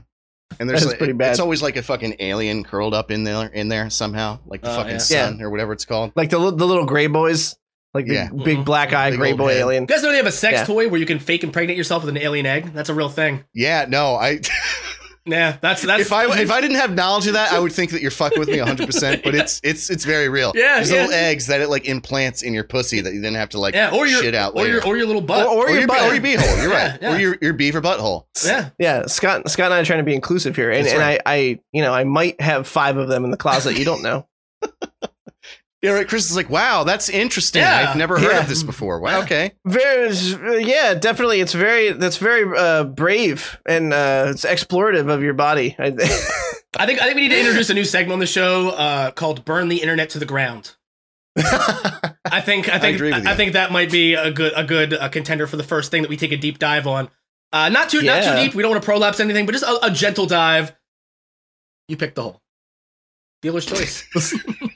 I was gonna ask you if that was a reference, and now I know that it was. yeah, talking about we don't want to. We don't want to prolapse anything. we don't want to have to, you know, shove all that pink spaghetti strand back in. oh man. Did- Okay, so is this your sock? have I found the sock on the floor. Is this your- oh, gross. This looks like an earthworm. I don't understand. Where, where's it going? Uh, we have one more article to talk about. Uh, might be considered slightly controversial. And then we have our Mandalorian conversation give a fuck. And Last of Us 2. So Johnny Depp has left Fantastic Beasts 3 as the villain, Grindelwald. Um, I have a couple points. One is which I don't know why those movies still are being made in the first place.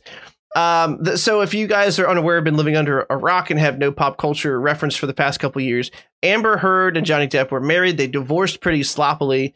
Um, she accused him of abusing uh, him, and then he came out and countersued and said, actually, she's the one that's abusive and blah blah blah. I don't know what's true. I haven't done a huge deep dive into you know each side and the facts presented in the court cases and stuff, but I do know uh, that he was asked to leave. Basically, it, it didn't sound like they straight fired him. It, it sounded like they were like, "Hey, can you Yeah. can you get Yeah. the fuck off of here? Like, do it in your own way, but but like you know, you got to leave the film." Um, I, I I because I don't know all the specifics. I don't know how I feel about it, but I feel like you both have opinions on it, so I'll let you go. Scott, how do you feel? Uh, I mean, it's it's one of those things where like you're walking a tightrope talking about something like this because anything you say can and will be misconstrued. People will twist your words. Uh, they'll they'll try to they'll try to tell you what your intent is with what you say, and that's something that's Yeah. something you see everywhere you go now. Like one thing that's left out of the conversation all the time, obviously, is intent. There's tone, there's candor, there's intent. Uh, but there's no there's no other way to say it. Like like when you have when you have issues like this, of course you should believe survivors. But that shouldn't be a blanket statement. It can't be. Because with situations like this, there's always so many variables that we don't see on the outside. With the Johnny Depp situation, uh, there was uh, like I think audio evidence of her hitting him and talking shit and admitting to having attacked him and bit him and thrown things at him. And like like there was hard evidence that she there, there isn't hard hard evidence to say that he didn't do something as well. So no one's saying that he gets a reprieve of of whatever his responsibilities may or may not have been. Uh, Right. you know, like whatever his actions were, he knows that. That's up to him to to live with that. Uh, but she was guilty as well, and we see her back on set reshooting scenes for Justice League uh, as her as her character from Aquaman. Um, and he, I, I believe, last I had heard, he had lost his bid to be in Pirates movies. I'm not sure if that's if he's been reinstated Yeah. for those, but now he's also losing this. And it's not a franchise that I particularly am, am invested in. But when it comes to things like this, I think anytime you say believe all or do all with with like no uh there's just a, there's an inherent flaw in any movement that refuses to acknowledge that everything should be viewed on a case by case basis. I think it's the only way you can say it. Uh, it's it's not to say that he didn't play a part in this. It's not to say that he's innocent, but she sure as shit isn't, and the repercussions seem to be all on him right now. She she's I'm sure she's losing money as well. Maybe not as it's maybe not as visible it is in his case where he's actively stepping down for roles. I'm sure she's being overlooked for roles for her, her hand in this as well. But it doesn't look good. It doesn't sit right to see her back on set reshooting scenes to, to complete the Snyder cut while he is stepping down from two franchises that he essentially was carrying, whether you like them or not. Those were big paychecks for him. Uh, and, you know, it's just, it's difficult to talk about. I feel like that's all I can say about it without getting myself in trouble. No, I mean, and I, you know, um, look, you know, we always we try not to be political, and it's not really a political thing; it's more of a worldview type thing. But I, I skew very liberal. You know, I'm very, very liberal, very progressive. Spoiler alert! If you didn't already figure that shit out. Um, All that talk about glory holes, man. Everyone thought we were stark Yeah. Republicans over here. the Republicans do have, you know, they do kind of take the cake on glory holes. I mean, what do you, you know, what do you want? I think it's just Republican Um, senators. I'm sorry. Well, when I realized that every week, you know, we're kind of like going, "Hey, look, here's our Twitch handles," and then I'm like, "Well, we might not talk politics on the podcast, but I do on the Twitch channel because it's my fucking Twitch channel." So, you know, if you really did follow us, you would know where we all leaned anyway. But the point of that story was to say, like, I am on the same page as Scott. I would always err on the side of believe the survivor. Uh, you know, and the I didn't doubt any of the people who. It, it's kind of like a it's kind of like a the whole picture thing for me of like yes you should default to believing them um and then look for the onus on it's it's such a tricky subject to talk about but like it, you should you should take into account like the person's character who they're accusing like the women who accused never mind it's a, it's a tricky fucking topic I don't know if you're gonna go. without I don't know if you're gonna go Cosby yeah. or Weinstein, but either way, man. well no those are universally pieces of shit i was gonna say uh someone Oh, Aziz. You know, that- yeah. Yeah, yeah.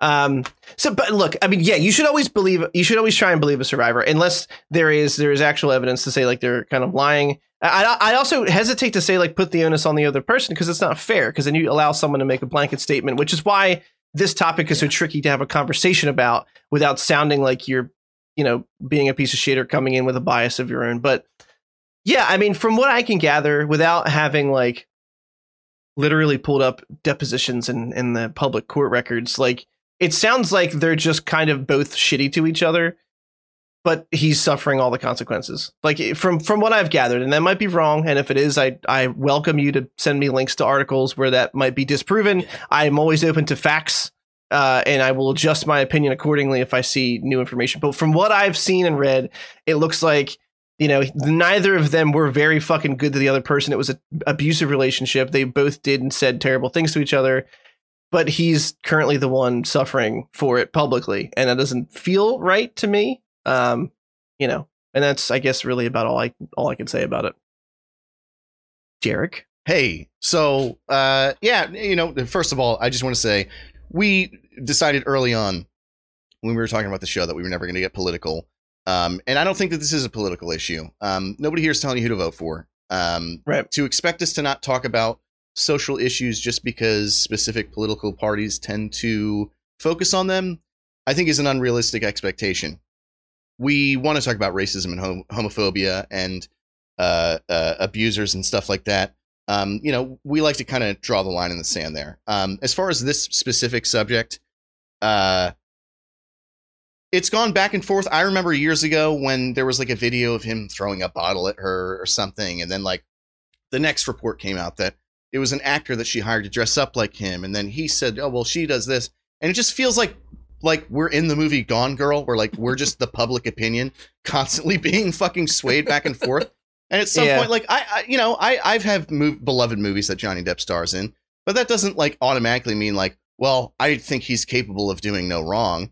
Um, ultimately, I think they're just rich people who were crazy megalomaniac assholes, both of them, and they're probably both guilty in a lot of ways.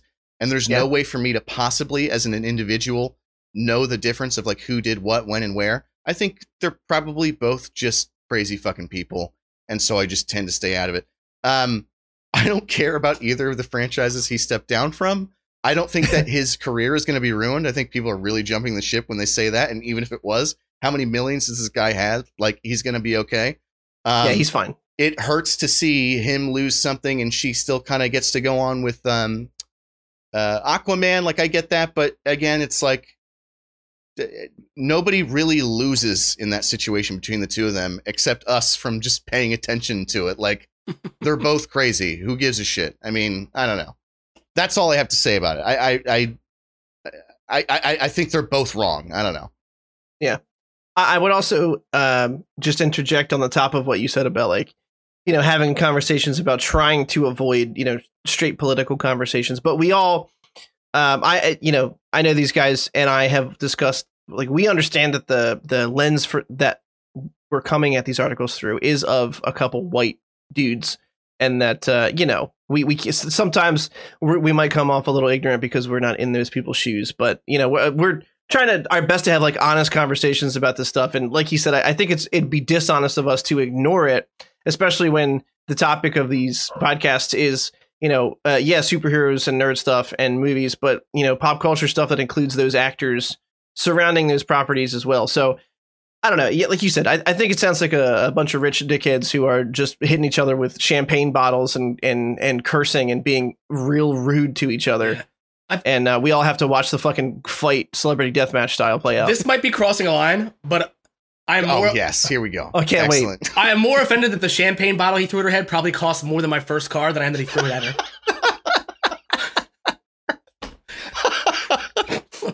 Uh, that was good. I like that. Yeah, sorry. It's pretty I was good. trying. I was trying. No, no, no. I was literally just trying to think of a joke, but I couldn't because I, I was going somewhere along the lines of like champagne wishes and caviar dreams, and I couldn't. I couldn't quite mold it into something that was a funny retort. All I So that was my all, side. all I can say is it's ironic that like, regardless of what happened in this relationship, uh, it's ironic to me that Johnny Depp got his big break, like for the most part, as the leading man, playing so many different characters in Tim Burton movies, and now he looks like a walking skeleton from a Tim Burton movie in real yeah, life. he looks bad. Like, He's it- not easy to look at. that oh that that relationship was like, or or maybe the massive amounts of drugs he's done in the wake of it have taken their toll on his body, and he looks like the character he played in The Corpse Bride. It is horrifying to look at him. I was gonna say And- he's gearing up for the live action version they're gonna I, shoot I honestly, next year. I honestly hope that he is is well, that he's doing better than he was last time I saw a photograph of him. Because it is honestly, like all jokes aside, it's it's not good. It's it is not it is not great. it's, he's hard to look at right now. Yeah. That's what I'm getting at. I know, that's a recurring. That's a recurring theme. for like 30 years. Yeah, I'm, I'm worried that none of us are America's Next Top Model here, guys, and we make a lot of references to people being hard to look at. Uh, but Jesus Christ, Google it. Like, Yeah, it but you don't have to look at this. This is a podcast. That's the difference. Yeah, you have yeah. to look yeah, at the, the video He's everywhere. version is a the video version's a bonus if you want some jerking off material. I mean, you know, if, I you mean, if, know, you're, if you're staring directly into our eyes while we talk this shit, that's your own personal choice. You've made that choice. Yeah. you can hit Yeah. stop at any point. But you made this bed. Yeah, now you yeah, jerk but off. also if you stop- and, and it's we're all jerking off too every time we're filming, Yeah. just right underneath the desk. Yeah. So you, can't, guys, you can't even tell. You guys know I wasn't wearing pants or underwear for like a good thirty minutes. So there's a stalagmite. oh, I know. Is it which one? Which one hangs down? Is it a stalagmite or stalactite? Uh, stalactite hangs down. All right. Well, there's a stalactite of thick ropes under my desk right now, boys. Can I just tell you how I remember that? Like this is a- ready. All right. Yeah, So, yeah. so what's the difference I'm- between I'm the ready. word stalactite, stalagmite? Mhm. One has a T and one has an M. Think about an M. It's like two spikes coming up from the ground, Mhm. and a T is like a ceiling with something dropping Okay. down from it. Okay. Right. That's Stalactite, actually yeah. stalagmite. All right. You're, That's you're gonna remember that for the rest of your life. Yeah. That's the same reason I've remembered how to pronounce or spell uh, Wednesday since I was in grade school because the teacher was like, "It's Wednesday," Wednesday. and I was like, "Fuck you! I'll never forget that," and I have not forgotten it, Yeah. and I got written up. I had a teacher fuck with me. He told me like lunch every day is twelve fifteen. The Magna Carta was signed in twelve fifteen. No matter what you forget, your entire time you're in high school, you'll always remember this. And no matter how long you try to forget, you won't, and you'll hate me. And if you're listening, Mr. Dana, I do indeed fucking hate you. Excellent. Yeah. We have two topics to talk about this week. I think the first one's going to be a little quicker. Uh, it's The Mandalorian season two, and then we're going to do Last of Us two. And we are running a little long already, so we'll try and wrap up the Mando stuff. And I'm surprised because we were all concerned all week we weren't going to have enough topics, but I kind of felt like we're all we're also comfortable riffing now that it'll just you know the conversations could just drag because we have nothing but common p jokes in our heads. Yeah. F- Yeah, fill yeah, the we'll make fill it the longer. time. Longer and harder every time. I time. swear to God, we will. don't don't don't threaten us. Uh, so Mandalorian episode two came out, and uh, I I'm gonna go last again, and I want Derek to go first this time, Excellent, and I want because I don't know how Derek feels about this, and I want to see where I line up. I'm happy to Go set ahead. the stage. Uh, Okay. All right. So it's kind of turning into Monster Hunter, right? Like it's the Monster Hunter movie that we're not going to get is now the Mandalorian. Like that's the one thing that I noticed about it. Like, is there really going to be like a big monster every single time? Um, I was less enthused about this one overall. Um, it wasn't bad, but I was kind of like, all right, we did the like you know, Mando's trying to help a person and a big bad shows up and he has to shoot the big bad. Uh, it felt like a little recycled with a different um, uh, Different setting. creature. Yeah. Um, I will say this: the things that I liked about it is, uh, I feel like the show season one and season two so far is that we're seeing there's like Mando as a Mandalorian and Mando as an individual who he was before he was a Mandalorian, and every now and then those two people line up. Um, I feel like when the Frog Lady, which literally like that's what she, I had the subtitles on, she's just called Frog Lady. That's it. That's hilarious. um, okay. When she So was talk, like, talk about one the one species in Star Wars I don't know the name for. I was like, oh, that's just the gecko from the Geico. I thought it was Slippy commercials. from Uh, Star like, Fox, boys. I gotta tell you. I made a Slippy joke too. I called her Slippy the Headhunter. Yeah. Um, she was like, And then, then you got Falco, that fucking cocksucker. Been saved by Fox. How swell. Well, fuck you too, "Oh, Falco. Falco's such an asshole. Such a what a dick." Yeah. Um, but anyway, you know, when she turned to him and was like, "Look, this is the last of my, you know, my bloodline. Like, your people are supposed to have a reputation, and yada yada." I felt like that was another lining up of those two characters where he's like, "This is the right thing to do." right. Um, both, you know, my views as an individual, and per the code of the people that adopted me. Um, there were like really tiny things about it that I liked. I love that his armor like gained frost throughout the episode. Like I don't know why I fixated on that, but I was just like, that's such a cool touch. Um, and then I screamed like an insane person when the spider thing was chasing them. And Frog Lady, again, she's called Frog Lady. That's not my okay. That's Yeah. what she's called no, no, you're right. It's called Frog Lady. and she got down and started leaping like a frog. I just had this like childlike. jo- I don't know why. I literally just screamed. It was insane. No, it was it was actually really cool. Yeah. It was. I was like, oh my god, is she g- galloping? yeah, yeah. Uh, no part of this episode did I hate more. I'm blowing all my load at once. By the way, this is everything I have to say about it. No part of this episode did I hate more though than the uh, X-wing pilots showing up and being like, "Yeah, you're pretty cool, actually." And Mando's like, "All right, will you help me?" And they were basically like, "Listen, buddy, we're good cops, but we're still cops," and just fucking flew Yeah. away. It was Yeah. like, okay, what the fuck? It just seemed weird that they even showed up to do that. I get it, like they're reminding you the ju- viewer yeah. that they're still the good guys, but it, it seemed Did like you just knowingly maroon him on an ice Yeah, planet yeah, where like- you don't know if he's gonna fucking die or not? Way to reduce like these people who just fought for their freedom so hard to like these immediate oppressors of, of like you don't know he's you don't know he's imperial, so you have to like fucking like dude fuck like really. Like Yeah. it's, like, it's it's like getting pulled over for having an air freshener hanging from your fucking mirror. Like fuck you. Like, yes, dude, yeah. It, it felt so like, weird. I'm sorry it I was- passed through your quarter mile municipality, you fucking cocksucker. you know what I mean? Like like it's it just seemed like an abuse of power. It, it painted the like it, it it showed you that there's not only shitty people on the Imperial side, but also there's some real dickheads that were rebels too. They weren't all Luke Skywalkers and Wedge Antilles. There were some fucking cunts on the Rebel Alliance. And now that they have power, how quickly they've shifted into that into that like comfort zone where they're gonna lord it over people and, and abuse the power over semantics. Yeah. yeah, Sorry, it really was. that wasn't my turn. Any other, I'm any, sorry. uh, any other thoughts, Derek, or was that No, it? that's it. I actually hope, like, now that I'm hearing that at least Scott is as angry about that part as I was, yeah. I'm hoping that they're counting on the viewer seeing that and using that instead rather than, Yeah. I don't know. I, I it just felt like It- that was a weird way to like remind us that the rebels are out there or, or uh, the new republic is out there still. Yeah. It just felt like, it just felt like the cops showed up and we're like, we're cool with you drinking beer, but we're going to take the beer. Like, it just didn't, yeah, I don't know. yeah, holy shit, yes. It's like it's like you were it's like you were good. at a state park minding your own business, trying to get a hand job, and they showed up in cockblock and wrote you a five dollar ticket for being parked in the park after dark, and that's all that's all they did. Took your beer, five dollar ticket. What do we? It almost sounds like you uh, told that story from experience. Oh yeah, hundred percent.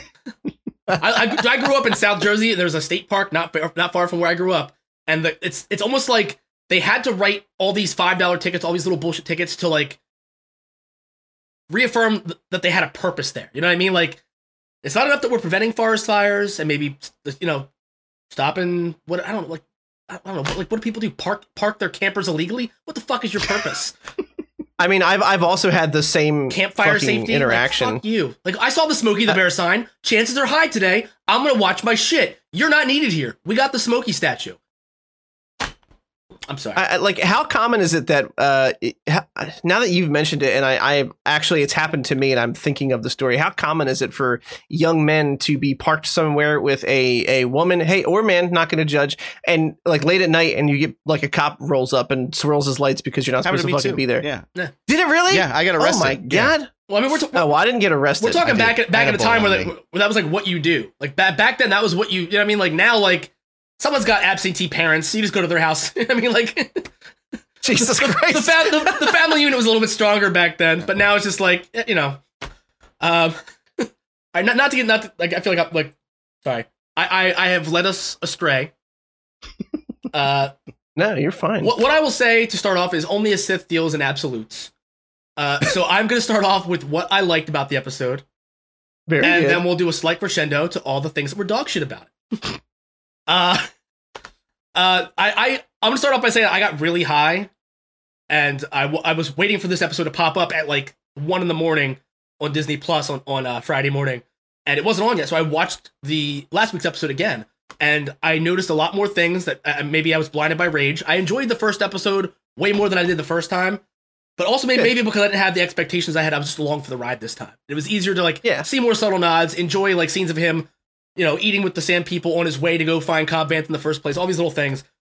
Uh, watching this episode, man, like, the, first off, uh, the chase scene, as much as it seemed like a nuisance to have the the New Republic uh, X wings there, that chase scene was fucking beautiful. it was It was really so good. good. And and the move he pulled where he just shuts the engines off and free falls, and like the frog lady screaming. That to me, nothing is yeah. Nothing was more Star Wars in this ep- in this entire episode than that moment right there. I was like cheering. Um, uh, There was an ode, by the way. There was an ode to JJ with the snap zoom, like the. Uh, I don't know if you guys are familiar with the snap zoom, but it's essentially like think uh, when the uh, Millennium Falcon goes by on Jakku. yeah, and, yeah, yeah. uh, It, but it's entering into it- the Star Destroyer. pans, and then it like zooms in really quick. That's a Yeah. snap zoom when you and and they did that in there. I don't know if it was a direct ode to him or a, a steal or something, but it it felt like an ode, and I thought that was a cool little addition. Uh, also, uh, seeing uh, Amy Sedaris in the show is awesome. I don't know if you guys remember, she was on a show on Comedy Central with Stephen Colbert back in the day called Strange. yeah, and they've basically Stranger- allowed her to just play a skit character from that fucking show, like in Star Wars. Yeah, yeah. She, she's she she played Jerri on Strangers with Candy. Uh, Yeah. and I mean, I'm, just, I'm again, I'm glad to see her getting the work. She was she was always an awesome comedian, uh, a great character actor, and to see her just getting like whether it's her getting thrown a bone or whether she's gonna have a larger arc this season than she did in the first one, who Mhm. knows? But it's cool to see her in recurring role. It always puts a smile on my face to see people who you know were like longtime actors kind of get uh get a little chance to be in the spotlight in this. Um, I loved Ooh, every- kitty's sneaking up on you. Sorry, He's I get excited sneaky. every time. It's like seeing a white buffalo or something for me. I don't know why. I uh I loved everything they did with Baby Yoda in this episode. Him constantly eating Frog Lady's babies. Like genocide has never been so adorable. like I don't the, the the smothering of a bloodline has never been so fucking cute. Uh, everything, Yeah. everything from like baby, like just his ears whipping in the like everything in the winds when he's on the. It's fucking awesome. Everything.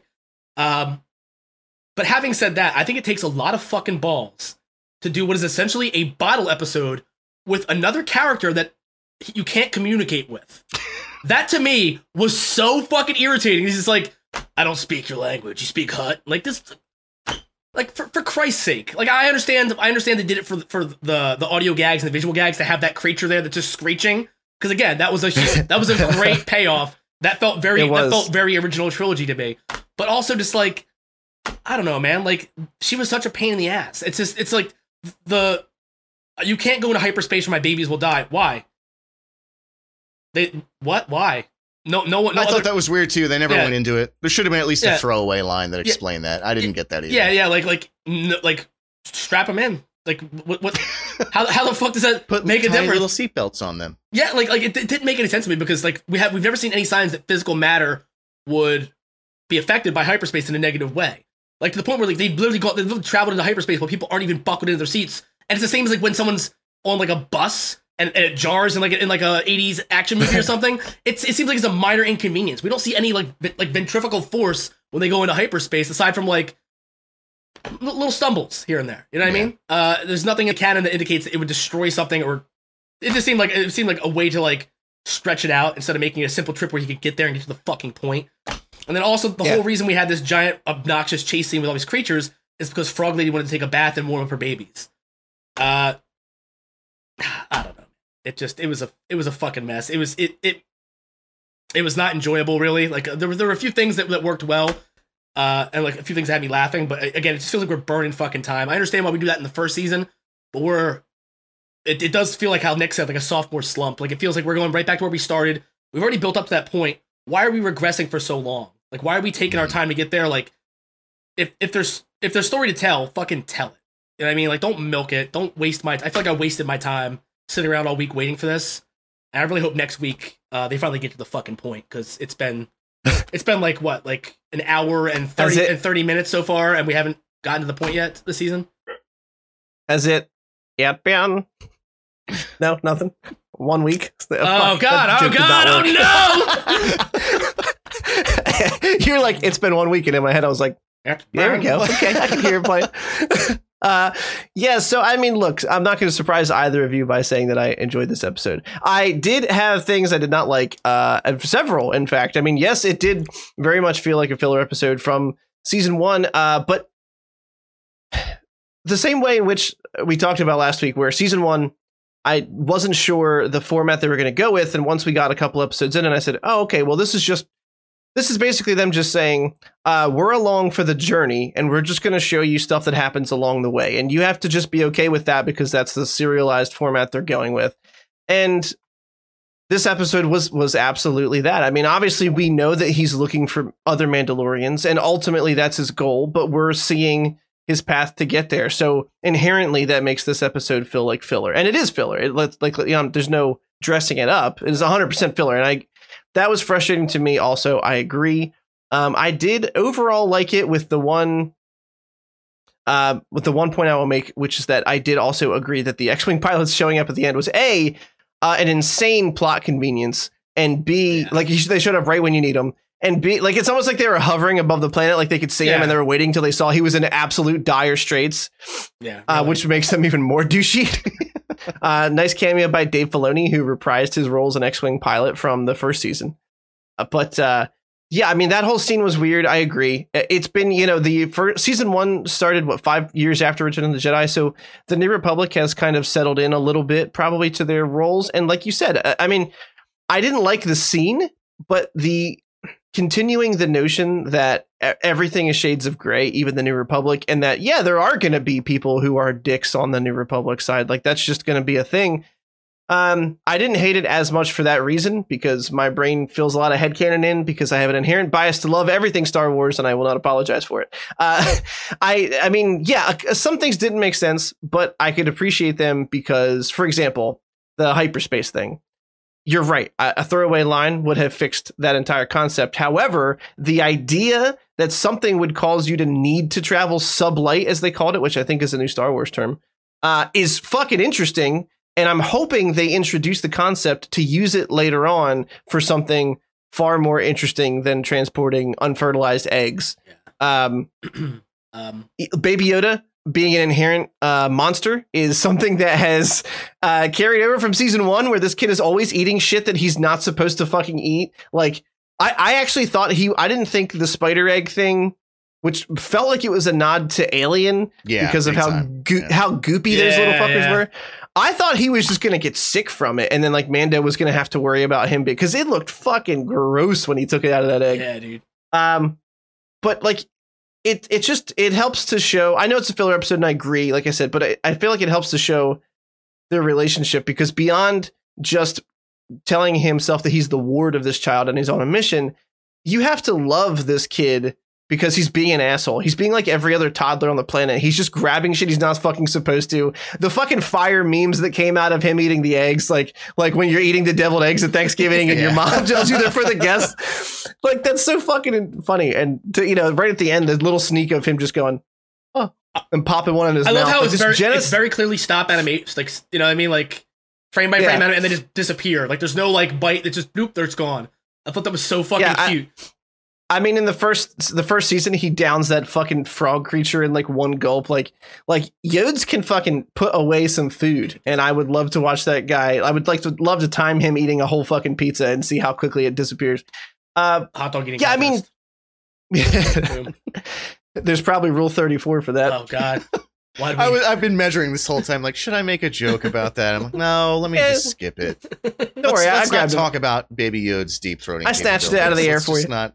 Just, just, just double, just double fisting glizzies. It's it's different when I make a mention of it and then you actually use the term deep throat. It feels like it makes it more real. yeah, I don't, I don't know. I don't know where that got Um, gross, but it got gross somewhere in there. It it absolutely did. Yeah. Uh, I mean, the episode, yeah. I mean, it, you know, it, it felt it felt like filler. It was filler. I think that's the worst thing I can say about it is that it just the the whatever momentum that we had going in from season one was dimmed a bit in the beginning of season two, and I think that's expected because you have to reset expectations and, and you have to reset the character's arc Yeah. for the season.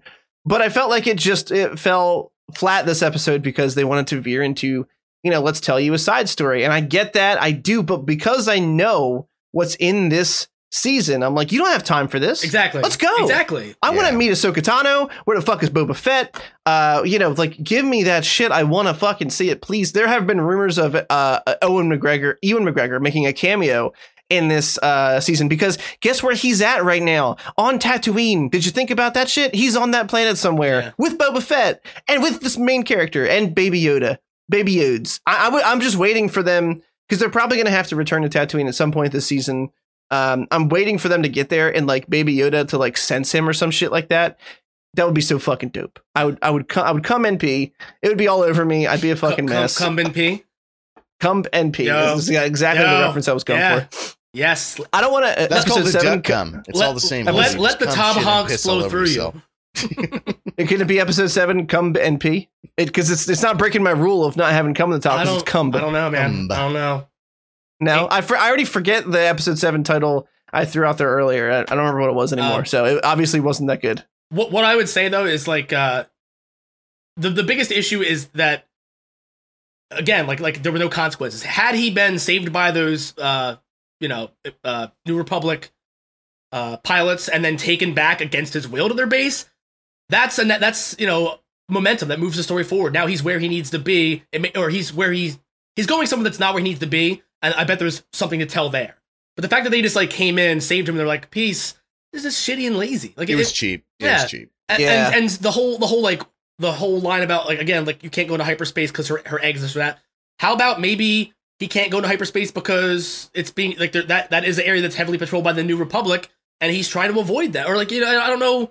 Yeah, or like the radiation melts simple cell organisms or something. Boom, done. Yeah, like, like it. It could basically be the normal Yeah. space argument of like there's a lot of radiation and it amps it up when you go into hyperspace and it's fine for adults, but it would kill the eggs or something like that. You know, like that's that's look took me ten seconds and it makes way more sense than just Yeah. oh you can't. Um, what was I gonna? Oh, I mean, you know, so we we know Yoda has a proclivity for caviar. Uh, we we also know that uh, they're they're going to be at least a little more linear this season in these first three episodes, right? Because I'm I'm fairly certain the water planet shit from the trailer is going to be the planet that he's taking this frog lady to. Seems like a- I'm pretty yeah. sure it's yeah. It seems like that's going to be next episode, which would put them in a nice linear arc. We'll see if they. I I think the first season, the first like um, one or two or three episodes were all pretty linear because it was him getting the kid. Yeah. So we'll see if they continue to stay on that path or they veer off.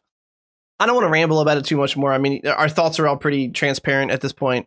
I, I love the world and I love the additional stories we're getting in them. I just, from a straight TV show perspective, I agree I, that I think that this show, or this episode, suffered a bit from lack of momentum and uh, you know filler syndrome and and all the above. I my when the spider Filler creature syndrome came gave out, me a terrible joke, and I'm not doing it. you can't keep teasing us like yeah, that. it's Scott. not right. Yeah, come on, just just let me just let just let it out one time. Is it that bad? I was gonna drink my beaver butt. Okay. oh boy. Uh, yeah. So uh, I will say when the spider came out, my wife was like, "Is that fucking Aragog from from fucking Harry Potter?" And I uh, the last absolute last point that I will make is I do agree with uh, I think Derek's first point, which is. Uh, look, you could you could do multiple creature episodes, but don't do them back to back in episode one and two weird. because I literally I was like, why are we? Is it going to be like animal of the week that we're dealing with here? yeah. I doubt it, but like, why not? I, I don't know, just like the.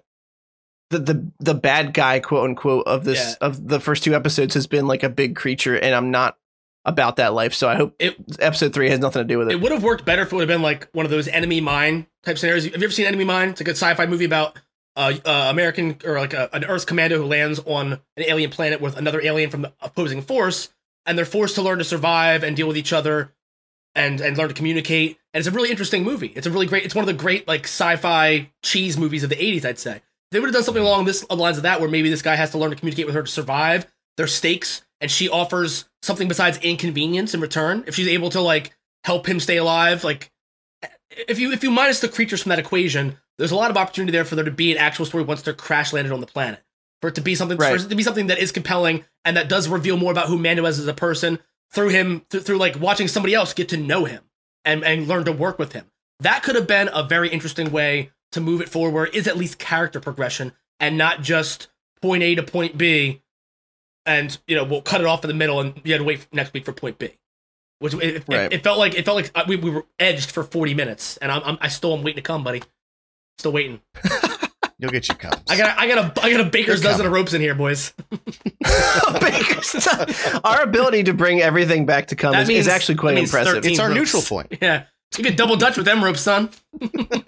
Yeah, it's like we start at come and then we go out from there, and we always bring the story back. Just, I mean, it's it really it's a it's a mark of good Yeah. of good uh, conversationalists. So you're all welcome. Uh, do you think we get Yeah. D DMCA'd if we played the Circle of, of Life but change it to come? No, it would be considered Yeah, a because parody. you I put think. cum in there. So the it's, it's a Circle of Coom. and the yard is a knitting and. No, no, but, but it's just some guy like, oh yeah, oh I'm gonna go. instead, instead, instead of the fucking. Oh yes, Oh, oh, oh, I'm gonna get it. Our ropes are thicker. Oh, that's such a good idea. a girthy load deep in my chode. oh, oh, very nice Yeah. rhyme.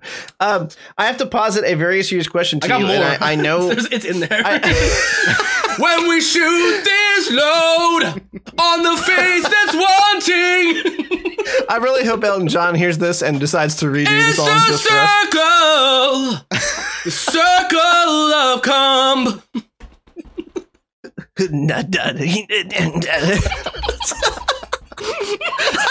I got him. I got him, boys.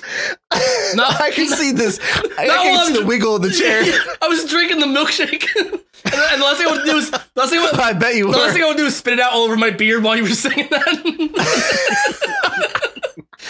All right, I have a very serious question for both of you. yeah, let's. Jesus, that was a good one. Uh, um, we're running long, and I feel I don't want to. I don't want to. Uh, you know, tease the fucking come out for too long on the Last of Us conversation, but I feel like it deserves more time than we have left to give it. So, are, would you guys be all right pushing it to next week, or do you want to try and run through it? I'm grateful that you asked because yeah, we're running running a little bit late. So I we, we have surpassed the two hour, 10 minute Yeah. mark. Uh, you know, which is probably going to put us around two hours once I edit all the stuff out. I, I don't like the fact that I mentioned it earlier and then it, it's not coming to fruition. However, it's it's it's the game's been out for a yeah, long time. Yeah, So either way, it can wait a week. Yeah. it's been you know what? We can months. also, eh, yeah, we'll, we'll, yeah. Never mind. We'll definitely do it on podcast. But uh, Scott, do you have anything else you want to talk about then? If we're going to wrap up. Uh, I mean, I don't know. How much time do you have?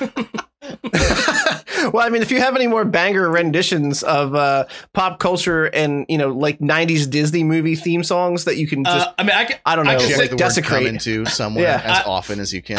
I could sing uh, uh, "Come and Then Pee" to the to the tune of "Under the Sea."